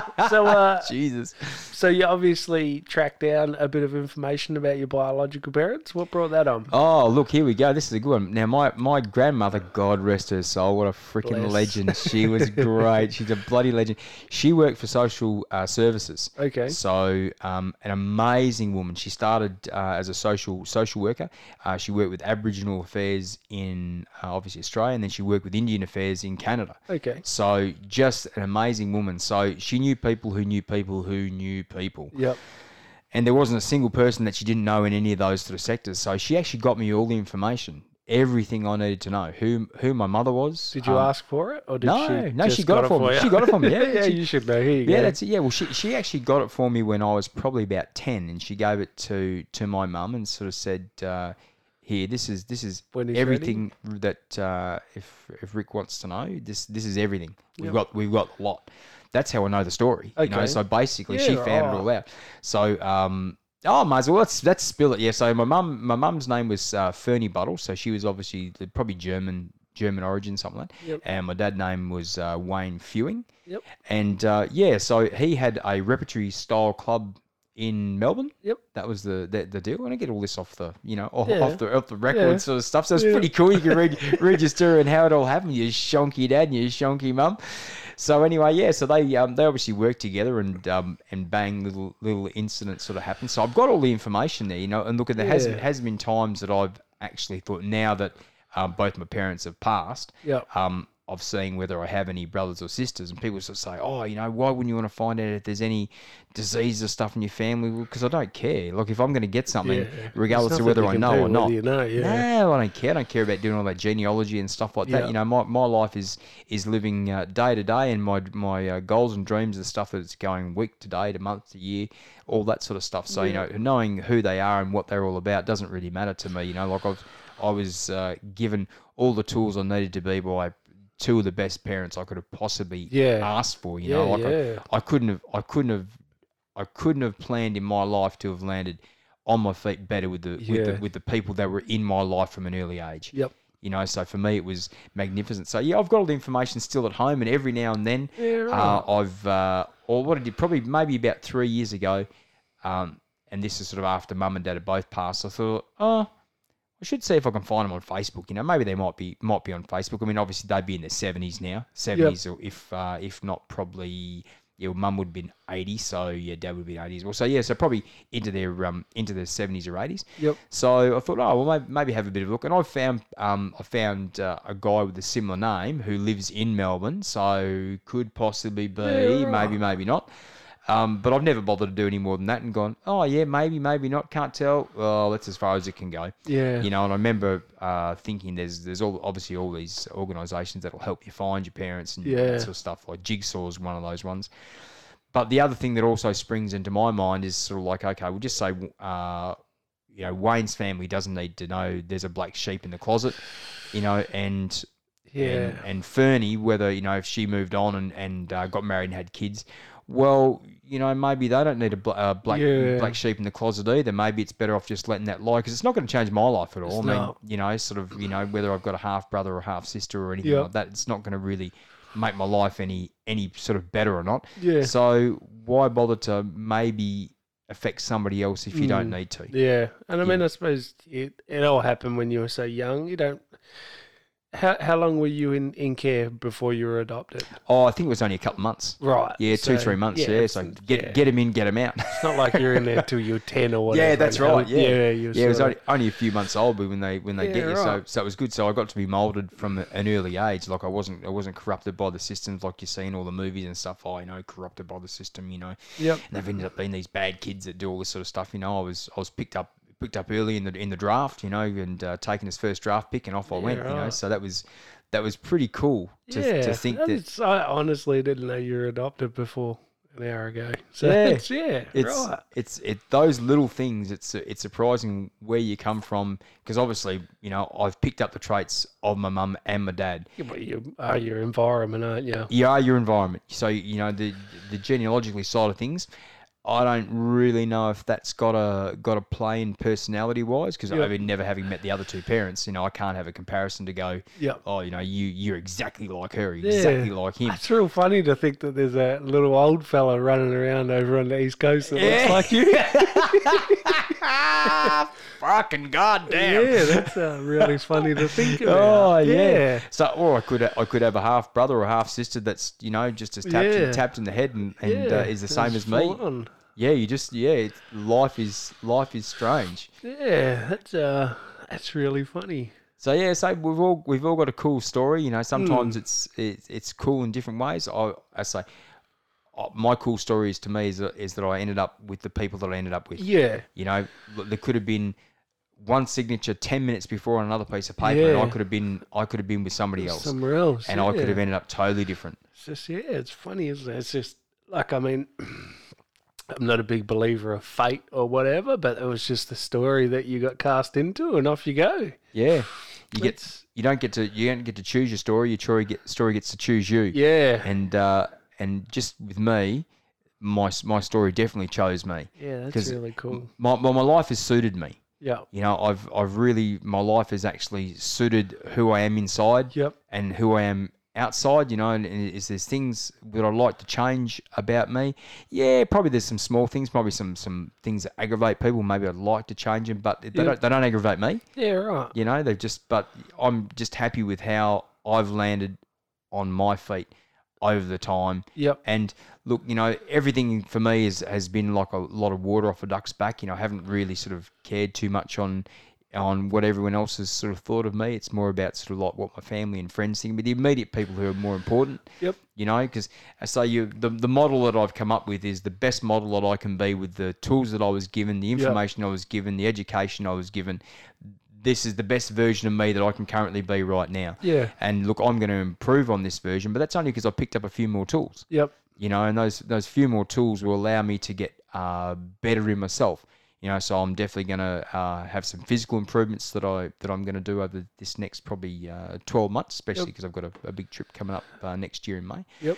And um, so I want to have some physical stuff that I want to improve on. So obviously with the physical, then you've got to improve the mental. There's no point, you know. So I'm going yep. to improve on that on that toolkit, which uh, which I've really enjoyed having the toolkit that I've been given by, by the grandparents and the and the parents and, and the friends that I've come across, you know, the conversations that we've had, yeah, yep. that stuff, it all it just all builds to your toolkit. It does, yeah. And just helps you uh, redefine and refine who you are. Yeah. You know, so, and that's what I'm looking forward to. I've got I've got a, a big change uh, leading into fifty, mm-hmm. some big changes I want to do, and I want to see what those changes look like for me at the end of that little that yeah. little uh, that little journey. Yeah, yeah. Oh, that's cool, man. That's yeah, that's really exciting. Um, I mean, I obviously know know what your trip is and, and what you're gearing up to do. So, you know, I'm excited. I, I get really excited when people go, "All right, here's the goal," and then let's. This is what I need to be doing, you know, to get to it. Um, so I, I get super, and you know, it's not just fitness. It's it's definitely like life goals and stuff like that, and and uh. You know, you, you mentioned earlier how people imprint on you and, and, you know, they might not even know it. And, um, I, yeah, I, I just heard the other day about a friend that's just started going uh, to see a psych and sort of going through a bit of counselling and stuff like that. And, you know, um, I, sh- I shared with them like my story, some, you know, when I started doing that, you know, you, late last year and all these sort of things and just trying to figure out some some shit from my past and, and get my head around it and sort of divert some blame and, you know, and, and and really try and try and rid myself of, you know, holding on to it because there's nothing I can do about it now. You know, I've made all the choices I've made. Yep, what's done is done. Yeah, so I'm trying to just make better choices and, you know, I like to think that maybe my story about, like, going through that has like made them think, oh, you know, maybe, maybe I should do the same and, and whatever. And, you know, like I've, I think, I think funerals are fun, like, you know, getting back to funerals as morbid as it is, it's mint time to reflect on, but like, cause you don't tend to think about this sort of stuff daily. God, no. You don't go, oh man, that dude is a really good dude. Yeah, you purposely, the, purposely don't. You purposely yeah, don't do that, you know. Yeah, you just try and live in the moment. And then you get to these funerals and you're like, fuck, I wish I told him, like, he was a really, like, you, you don't tell people, oh, hey, man, I just want you to know that when this happened that one time, you know, you said this and it really stuck with me or you did this and showed me sort of. And it's like you don't say that the day to day. It's like. Uh, you just don't. You, it's one, yeah. of those, one of those things I think probably the most important thing that doesn't get said to people is I love you yep. or I, I like you, you're one of my best mates. Yep. You know, that just doesn't happen. Yeah. You know, because it's too it, it can be too too mushy. Yeah. But I'll tell you what, when you don't get to say it anymore, yeah, um, it's a I feel it's how a, heavy it, it is. Yeah, like it's a heavy weight to carry. And just mm. saying, I wish that I yeah. I had have said that. Yeah, and it, but uh, there's there's selfishness in that as well. Yeah, because I mean, like, oh, I wish I had told him how much he meant to me. It was like, well, yeah, it's gonna make him fit, but it's sort of like, oh, I wish I told him this or I wish I told him that. It's like, well, it's your problem. Like, it doesn't change, and it, you know what I mean. Like, it's there's a certain amount of uh, selfishness in that, and that's that's the shitty thing about funerals is people act really, really funny around death. People, you see some really strange things happen after funerals. Oh yeah, you know, people chasing money, like people chasing money is the worst. So, um, when my mother passed away, uh, she had an accidental life insurance policy. So, yep. like, if she died in a car accident, it would have been, you know, I think it was worth like a quarter of a million dollars or something, maybe four hundred thousand dollars. Um, and you know, like, so I was the only one in, in my family, uh, that could have, like, I was the executor of the will, you know, it was all written down for me. She wrote me a pack years before. My mother was very focused on death. She thought it was coming every day. And I honestly, you know, she convinced us so much, like convinced me that it was coming so often that it was almost like the boy who cried wolf. Like, I expected her to outlive me at one point. Like, yeah, I thought she'd be alive forever. And uh, and she died suddenly. So we got that call and it was just like, oh, shit. Okay. Shit, how, how all right. Yeah. Time, time to get into it. Like, I just, you know, we just sort of dropped everything, jumped in the car and spent a month in Perth, just backwards and forwards and all this sort of stuff. But, you know, like like I said, I haven't seen my brother since I was, you know, in high school. And then all of a sudden, my mum dies and I get a lawyer from South Australia call me up. Oh, you know, there's money in this and that, and we need to see documents that, you know, that mark you as the, you know, the executor of the will and all this sort of shit. I was just like, who are you calling on behalf of? And they're like, oh, your brother. And I was like, oh, okay, well, that makes sense. Like, and then he called me up and, you know, oh, she, look, she told me that there was money in this and that. And I'm just like, like, one, thanks for chipping in for the funeral costs that her funeral cover didn't cover, because, yeah, it was good to see you there. Two, it was good to see you at the funeral, which you didn't come to. Uh, you know, it was just like all this shit people ring up with their hands out. And it's like, well, where the fuck were you when we had to move all our furniture out? Sell yeah. half of it, pack up all her clothes, pack up all her pictures, you know, clean the house, get it all ready, identify the body, plan the funeral, travel with her to the funeral, all this sort of shit. And now you ring up with your hand out. Like, it's yeah. just, oh, it's just a kick in the teeth to her.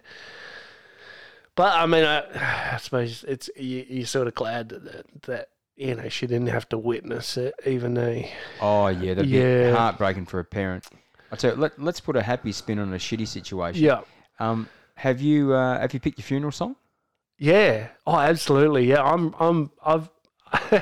That's one thing I learned from my mother was be prepared for death. Yeah, damn right. Yeah, so so I've got I've got my funeral songs picked. My wife knows everything that I want. Yeah, I, I'm I'm ready. So, so I, I went through a lot of health, like I said, a lot of health stuff in the last few years. And when you question mortality, it's it's a funny thing. Like, you sort of see the power in in life. When oh. when you consider death, you see the power in life. Um, and and you know, uh, it took me. You know, my daughter is nearly. Uh, well, she'd be nearly nine, and you know, I, I I do do everything for my family, but it wasn't until the other day I was at a friend's wedding, and uh, I could see the pride on her parents' face. Like, her, they both walked, like her mum and dad walked her down the aisle, and I could see the pride in their face, and I just went, you know what, I got to stay alive for this. Like, if my girls want to get married, yeah. yeah. So yeah, so being super sick, like. And, and and I'll admit, I, I did get very down about it all, and it was an easy choice to go, look, I'm sick, so I get to wallow in my own sadness. to now, it's like, all right, I'm running out of fucking time. I've got, you know, fifty years left. It's time to start doing some There's shit. Stuff Fif- that needs yeah. doing. There's yeah. stuff that needs doing. Yeah. So, yeah, no, so my funeral's planned. Yeah, sweet. Well, it's it's one of the conversations I have with so many people because yeah. look, I, I've had, I've got my, my number one funeral song picked out. Yep. And it's uh, Jump Around by House of Pain. Yeah, right. You know, so um, my funeral's not going to be a, a somber event because yep. look, I've I've I've been somber only a few times in my life, and I refuse to believe that's yeah. what. And I, and I say it with everyone. What's your funeral song? I say, I've never thought about it. You what? Yeah, you're going to leave somebody else get your last farewell yeah, sorted, your and last you, and representation what, through music. And what, what yeah. happens if they screw it up? Yeah, it's like so. Everyone knows now. I've got the same. I've got all the, the songs yep. and bits and pieces done. And up till up till recently, I was going to be buried. Okay, because I thought, and, and I was, I was. My my grandmother gave me a, a lesson, and it was a lesson that was like a punch between the eyes. When uh, when my grandfather died and we had, we had to sort his funeral out, we went into uh, to Barrett's and, yep. and uh, they were organising the funeral. And we sort of said, she said, would you like a cremation or a burial?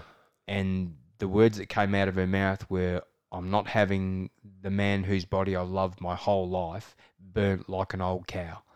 And it just like was like fucking whack. Yep. Like it hit like a fucking sledgehammer and thought, holy shit. And look, they were they were married for fifty odd years before he passed, and, and they were they were the love. Yep. You know, they were just that was it. You know, yep. just the two of them were just like that that couple. You go, Jesus Christ, you guys are lucky. No, it ain't luck. They worked on it, yeah, and they made it happen. Yeah. You know, so and I thought after hearing that, I thought, man, that is that just hit me. It's like wow. So I think I'm going to be buried, but then. Now having gone through so many funerals and that's just shit, I've been through so many burials and cremations and stuff.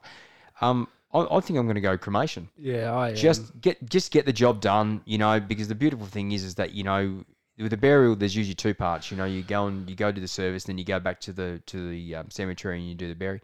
Well, I'm still thinking, well, bugger it. I just want people to do this once. Yep. You know, um, prerequisite for me is that. Everyone wears a, a, a white shirt or yep. a Hawaiian shirt or something. I'm going to have a prerequisite, sort of like you're coming. It's got to be a colourful shirt. None yep. of this, you know, or, or something bright and white. And nothing yeah. you know, morbid and grey and black and stuff like that. I don't want people to be sad. When I'm gone, uh, I'm going to be ready to go. Yeah. You know, and hopefully it's in a long time. Yep. But if it sneaks up on me and something else happens, whatever, then, you know, the time that I've lived, it's going to be great and it's going to be full of fun and, and I'm going to have a fat old time getting to the last day, whatever yeah. that last day turns out to be. Yeah. You know, um, I'll tell you what, let's jump back a couple of, a little bit. Yeah. Because you mentioned um, clairvoyance. Yeah. You know, have you been? No. No, so my mum was, uh, my mum was right into it. Uh, you name it, she was into it. Tarot cards, um, you know, tarot cards, tea, like you name it. She was, she, yeah, she was very in tune with that sort of stuff. So we grew up around it, and uh, I, I'm ever the skeptic. Like I, I uh, you know, I've listened to plenty of podcasts around, um, you know, like, you know, the the market that spiritualism was, and it was just a big scam and all this sort of stuff. And look, I, I, I I'm a believer. In the science of things where energy is not created nor destroyed, it just transfers and, yep. and all these sort of things. And so, yeah, no, no, I haven't. I've I've never done anything like that. Um, yeah, I've been I've been a couple of times. Okay. Yeah, and I, I went to uh, I went to a local lady here in Bunbury named uh, Sandy. Mm-hmm. Um, that was my mum's name. Oh, yeah, Sam. Could have been her. Like, uh, and. I got a, a reading done from her because a mate of mine had told me. So I said, yep. you know, oh, she did. Oh, it was really, really good. And I thought, yeah, hocus pocus, yeah. bullshit. Yep. So anyway, I've I've gone there and then she's uh, she's swigging down an iced coffee, smoking like a train, mm. and she just starts talking and then writing stuff down and talking and writing stuff down and who's this and who's that. And she just keeps going and going and going. And she just – and some of the stuff she was saying, it was just like, holy shit.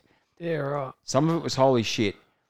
But then it wasn't till later, then holy shit became holy fuck. Yeah, right. Whoa.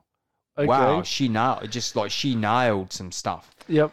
Like beyond anything. It's just yeah, like, right. wow, there's no, you couldn't guess it. You know, it was just, she she nailed some things. Okay. And, and, and it's not that I could actually uh, tune in with something else and go, oh, this must yeah, mean that. Like directing it. It was, it was so direct. Yeah, it was right. just like pinpoint, bang, bang. That was it. Yeah, right. And she did it a couple of times. Uh, and then I remember on the last time that I went, because I only went twice, um, and the last time I went, she was going through some stuff. She goes, oh, no, can't talk to you about that just yet. Okay. So, and oh, thanks for the anxiety. Yeah, um, and I can now I can now look at it as I'm pretty sure having some of the other com- the previous conversation we had, it would have been about my mum passing. Okay, you know, yep. so it would have been about that. Yep. So, I think she just sort of said, "Nah, you, you you're not she, ready for that." Yeah, nah, she she knew that my journey had to go slightly different for a while longer before that bit would come. Yep. So yeah, I think that's probably what it was. I don't know for sure. I'm yeah, just assuming because right. everything else she was just writing down names. She she got my grandfather's name, my grandmother's name. She you know she got towns that I was born in. She got people who I'd met. Uh, yeah, right. All sorts of stuff, and it was just weird. And then she gives you these pieces of paper to take away with you. So you know you take it away, and then then you can go, oh, hang on. I said I didn't know that, but that's actually this person. Yeah, right. Yeah, it was it was bizarre, and I'd never been. Never been into that okay. clairvoyance. Yeah, sort of no. Stuff. So um, yeah, I, yeah, it's it's honestly something that has never piqued my interest to do. Like my mum was right into it. Re, you you name it. She you know that sort of stuff was like art is for me. She tried everything because you know she yeah she she had that sort of inherent nature to. She was very empathetic. She could sit mm. and listen to someone's shit for ages and not take all the weight of it, but be there to help carry the burden for the conversation sort of thing. Yeah. Yeah, she was, you know, and it's probably just an age thing as you get older and, you know, and you look back and you go through the funeral and all these sort of things and you just, you just wish that some people made better choices. Like yeah. my mum was a really good person that was just plagued by drama that she...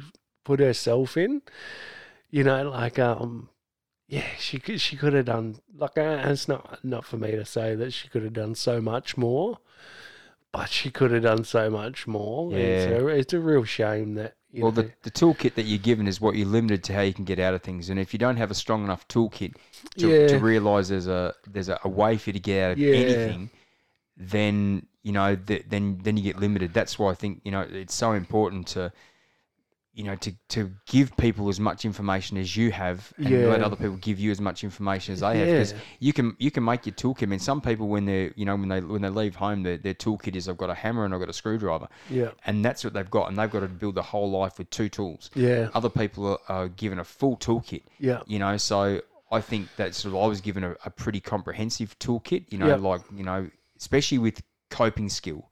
You know, like um You know, I've uh, I've been through um, a couple of long-term relationships. All all have uh, been financially um, quite, you know, quite shit.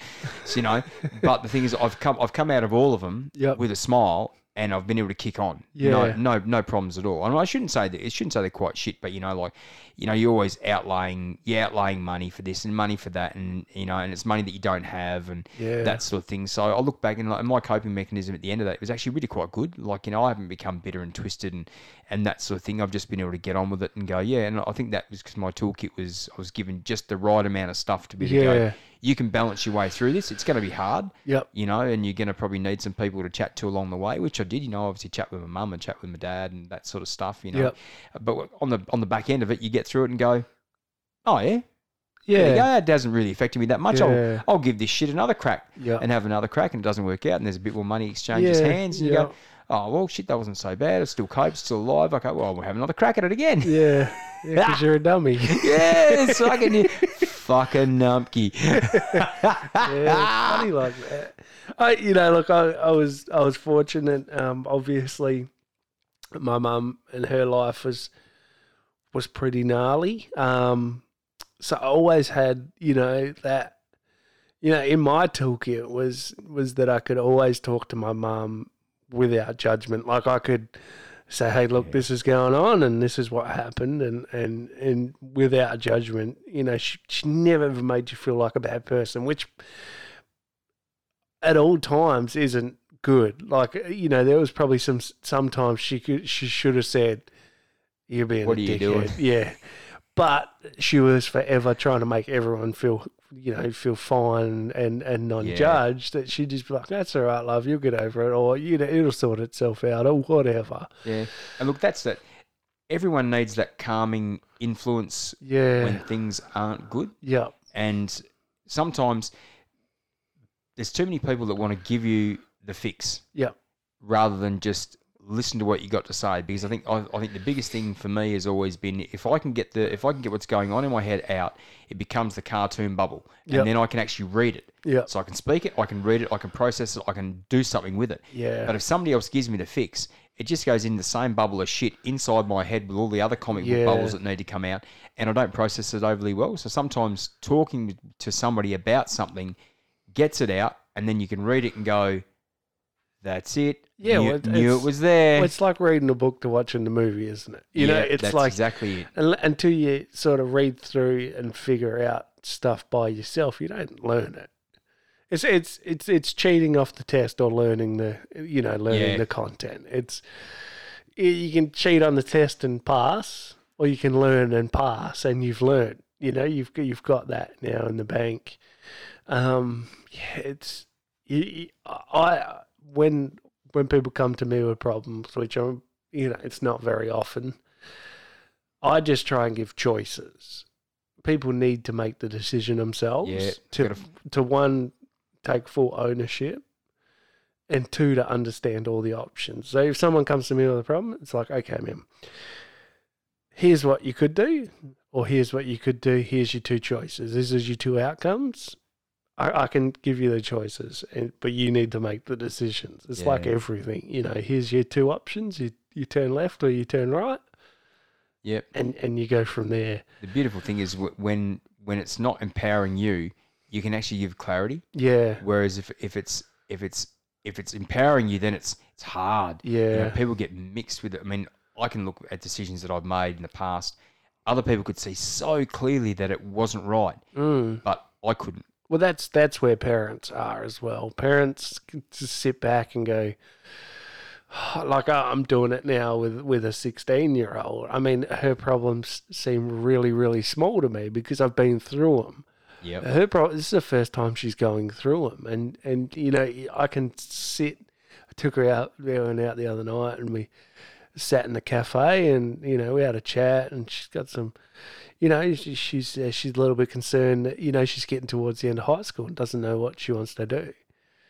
And and fuck, I'm fifty, man. I still don't know yeah, what I want to do. That's what I said. Jesus. Look, I don't know what I'm doing either. I've got a rough goal and I'm just trying to steer my ship to there. And, and you know, and that's what I said. I said, you figure out where you want to get to. Everyone says this. Every motivational life coach says this. Figure out where you want to go and work backwards.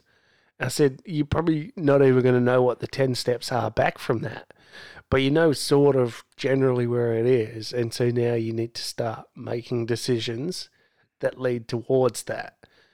And that's what, what kids aren't, you know, kids from shitty environments aren't given that bit of knowledge. It's it's never, all right, you need to know where you're going and figure it out. It's like, all right, get the fuck out of the house and go be an adult by yourself. And then you're like, okay, well, how did my dad deal with this problem when someone got aggressive? Well, he'd just punch him in the... F- and so then that's what you know how to do. That's what you do. And then it's like, okay, well, maybe I should talk to the... Like, you know, because you didn't have someone say, hey, when someone gets in your face, try and talk to them first. Don't ever throw the first punch. All these... Yeah. You know, like all, all, all these age-old things is, you know... you know, finish fights, not start them, like all these sort yeah, of things. That's you, it, yeah. yeah. And it's like, like, people aren't given this knowledge. Like, shitty parents don't identify teaching moments. And so they just, you know, your oh. kids are left just to go by the information they receive, which is just what they see, instead of the information that they're giving, which is when you really realise that this is important to them. And you need to give them some choices. You need to give them some options so that they can realise, okay, this is a, a set set of options, not even set, but here's some possibilities.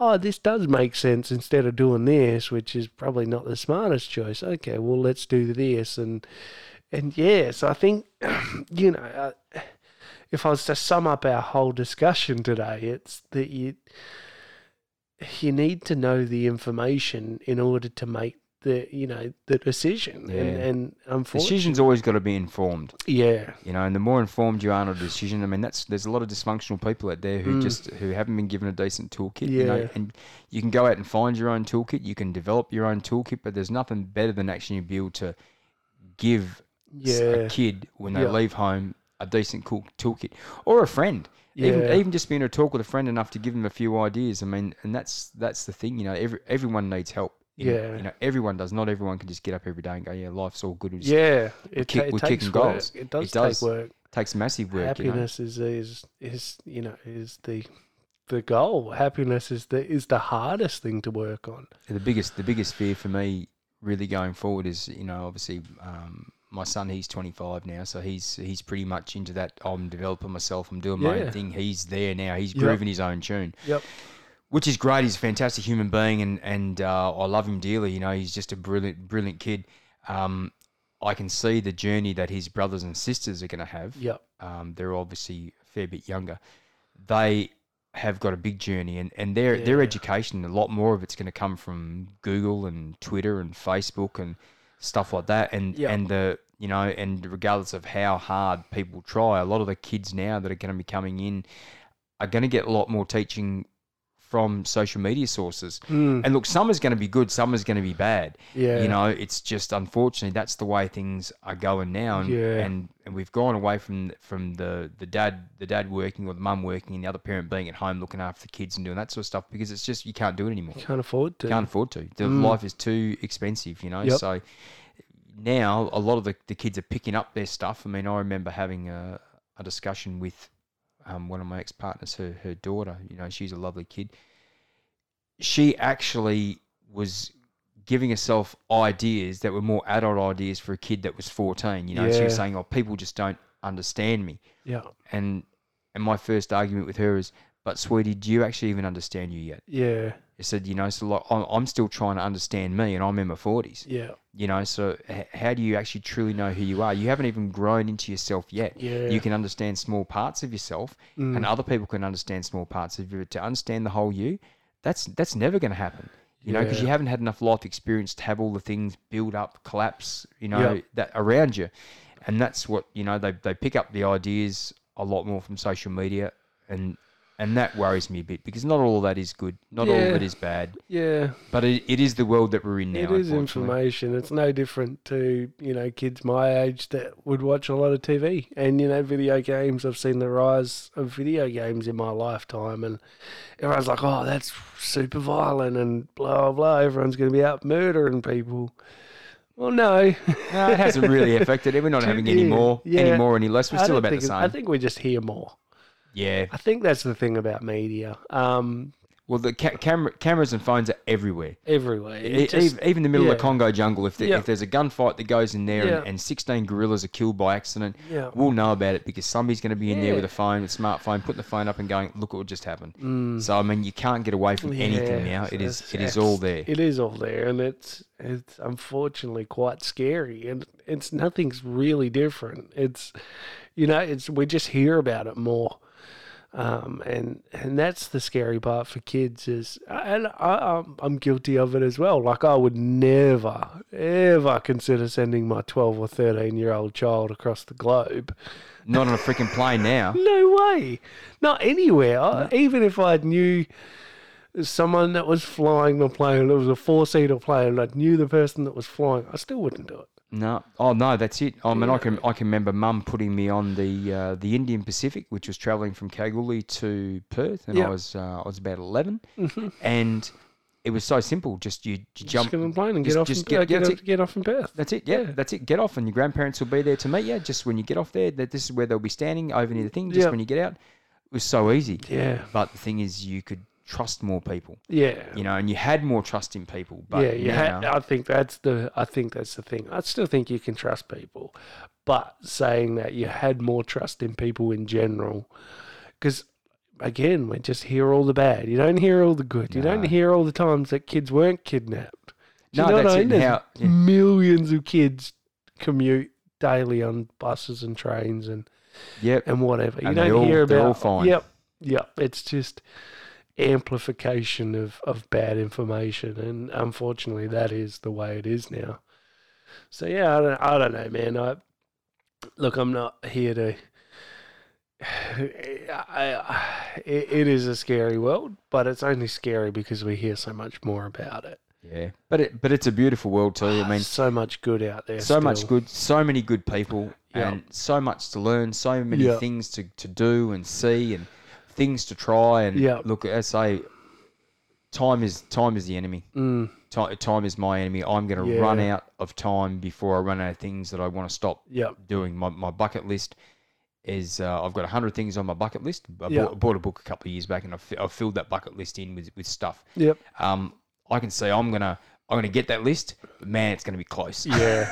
it's, it's, right it's gonna be out. It's gonna be close. Yeah. You know. So, but I keep giving it a crack because all those things are on that yep. list for a reason. Yeah. You know? And and they're gonna be important things. You yep. know. And it's surprising how many things you, you can knock off, even basic things. Yeah. You just. You just think that, you know, yep. even even for me, and this is dumb as it sounds, I want to go do one of those cooking classes that you see. You know, just oh, just, just just go and do one. You, you yep. They teach you how to cook the stuff. You eat it right there and then. Yep. I've got little shitty things like that on there. Yeah. Like, you know, if and if you don't have a bucket list, you don't have a list of goals and things you want to do, yep.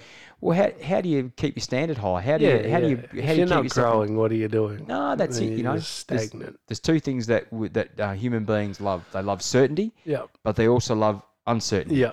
If you've got certainty, you can grow with it. If you've got uncertainty, you have to develop from that to learn how to grow. You have to grow from it. That's it. Yeah. So, I mean, as people, we just love that sort of thing. I mean, I, I love nothing more than, than being certain about stuff. Yeah.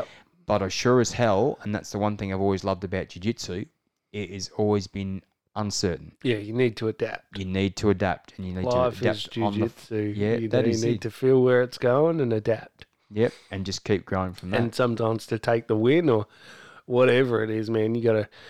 Try something different. You need to, if if they know where you're going to go and they're predicting where you're going to go, well, you need to flip script, try yeah, something different. And sometimes it. it works and you nail it, and sometimes it doesn't and you get choked out. Yeah, that's it. But you still roll again. Yes, that's it. You, you need to you need to learn to lose. Mm, absolutely. You know, to, learn to, to learn to lose is to learn to win. Yeah. That is yep. the way it is. Sweet, man. Man, we've had a great time talking. That has been... That is a marathon, two that, hours right yeah, there. Yeah, that's it. It was really good. Um, yeah. That's so talking a little bit of, uh, of my yeah. shit. And talking no, that was uh, really, really good to hear your story, man. That yeah. was uh, way left field. I, I had, like I was in my head trying to figure out, like I, I only know very little parts. I knew that you had a father in Canada and...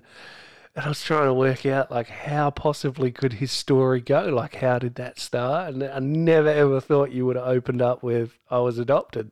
So, yeah, yeah. that's really, really cool. That's really, really interesting. Yeah, and same with you. That's, I mean, I I knew uh, a fair bit about your, yeah. your story through bits and yep. pieces we've talked about, but to fill in all the gaps in the timeline, yeah. uh, hopefully that gives oh, everyone... There's still plenty more. There's still so much shit that's happened, but, I mean, we'll, it, it'll we come out because we it's, haven't got I, I've learned from, yeah, I, I've learned from all of it. So we will hear me probably uh, pull back to some of those things and, and explain some learnings. But I think that's, I think that's the key is, you know, everyone, uh, not everyone, yeah, not everyone is given the same opportunity at the start, but we're certainly all given a base set of, of you know, opportunities. And, and that is, you know, you, you've got, you've got, a chance to choose, and it might not seem like it and it might not seem like it in the first ten or fifteen years, but if you're making shitty decisions when you're an adult, then you need to you yeah. need to have a look at yourself, because you know you, you can be held down by a family for so long until it gets to a point where you need to say, all right, enough is enough. For me, that happened first at ten. And then, you know, it didn't happen again, you know, and I made really shitty decisions for a long time until I was in my twenties. But I realised at ten, and I imagine that there's a lot of kids in those situations that realise this isn't the way it's supposed to be. You know, like this yeah. is not how life is supposed to be. So, look, I, I think everyone's given a certain uh, set of choices, and, and you need to make them. You need to, you know, it comes back to all those decisions and living with the choice. And and you need to do your very best to make the good choices. And, and sometimes it's hard, and sometimes it's scary, and sometimes it gets, sets you back. Choice is the only thing that we have. Yeah, and you know? it really is. It, it really is. And everything can, can go back to a fifty-fifty choice. Yeah, you, and you, you're defined by your choices, yeah. you know, on, on, on how you deal with things, mm. who you are. You just got to be so careful. Where so yeah. you, you you can make you can make the same choice a couple of times, but eventually after a while, yeah, it catches up. With it you. catches up with you, mm. bloody does. And then all of a sudden, it's a new habit or a, it's a new personality trait, and it's not always good. All right, guys, thank you very much. I uh, I'm Rick. And I'm Ricky, and uh, let's, let's figure this out. out. Hi guys, hope you enjoyed the uh, podcast. It was great fun for us to to go through it and talk about pretty much anything and everything from our past. So if you want to uh, get a hold of us, we're on Facebook, Instagram, and uh, obviously on the podcast network. So yeah, have a look. Make sure you leave some feedback. We'll be keen to get it, and we'll see you on the next one.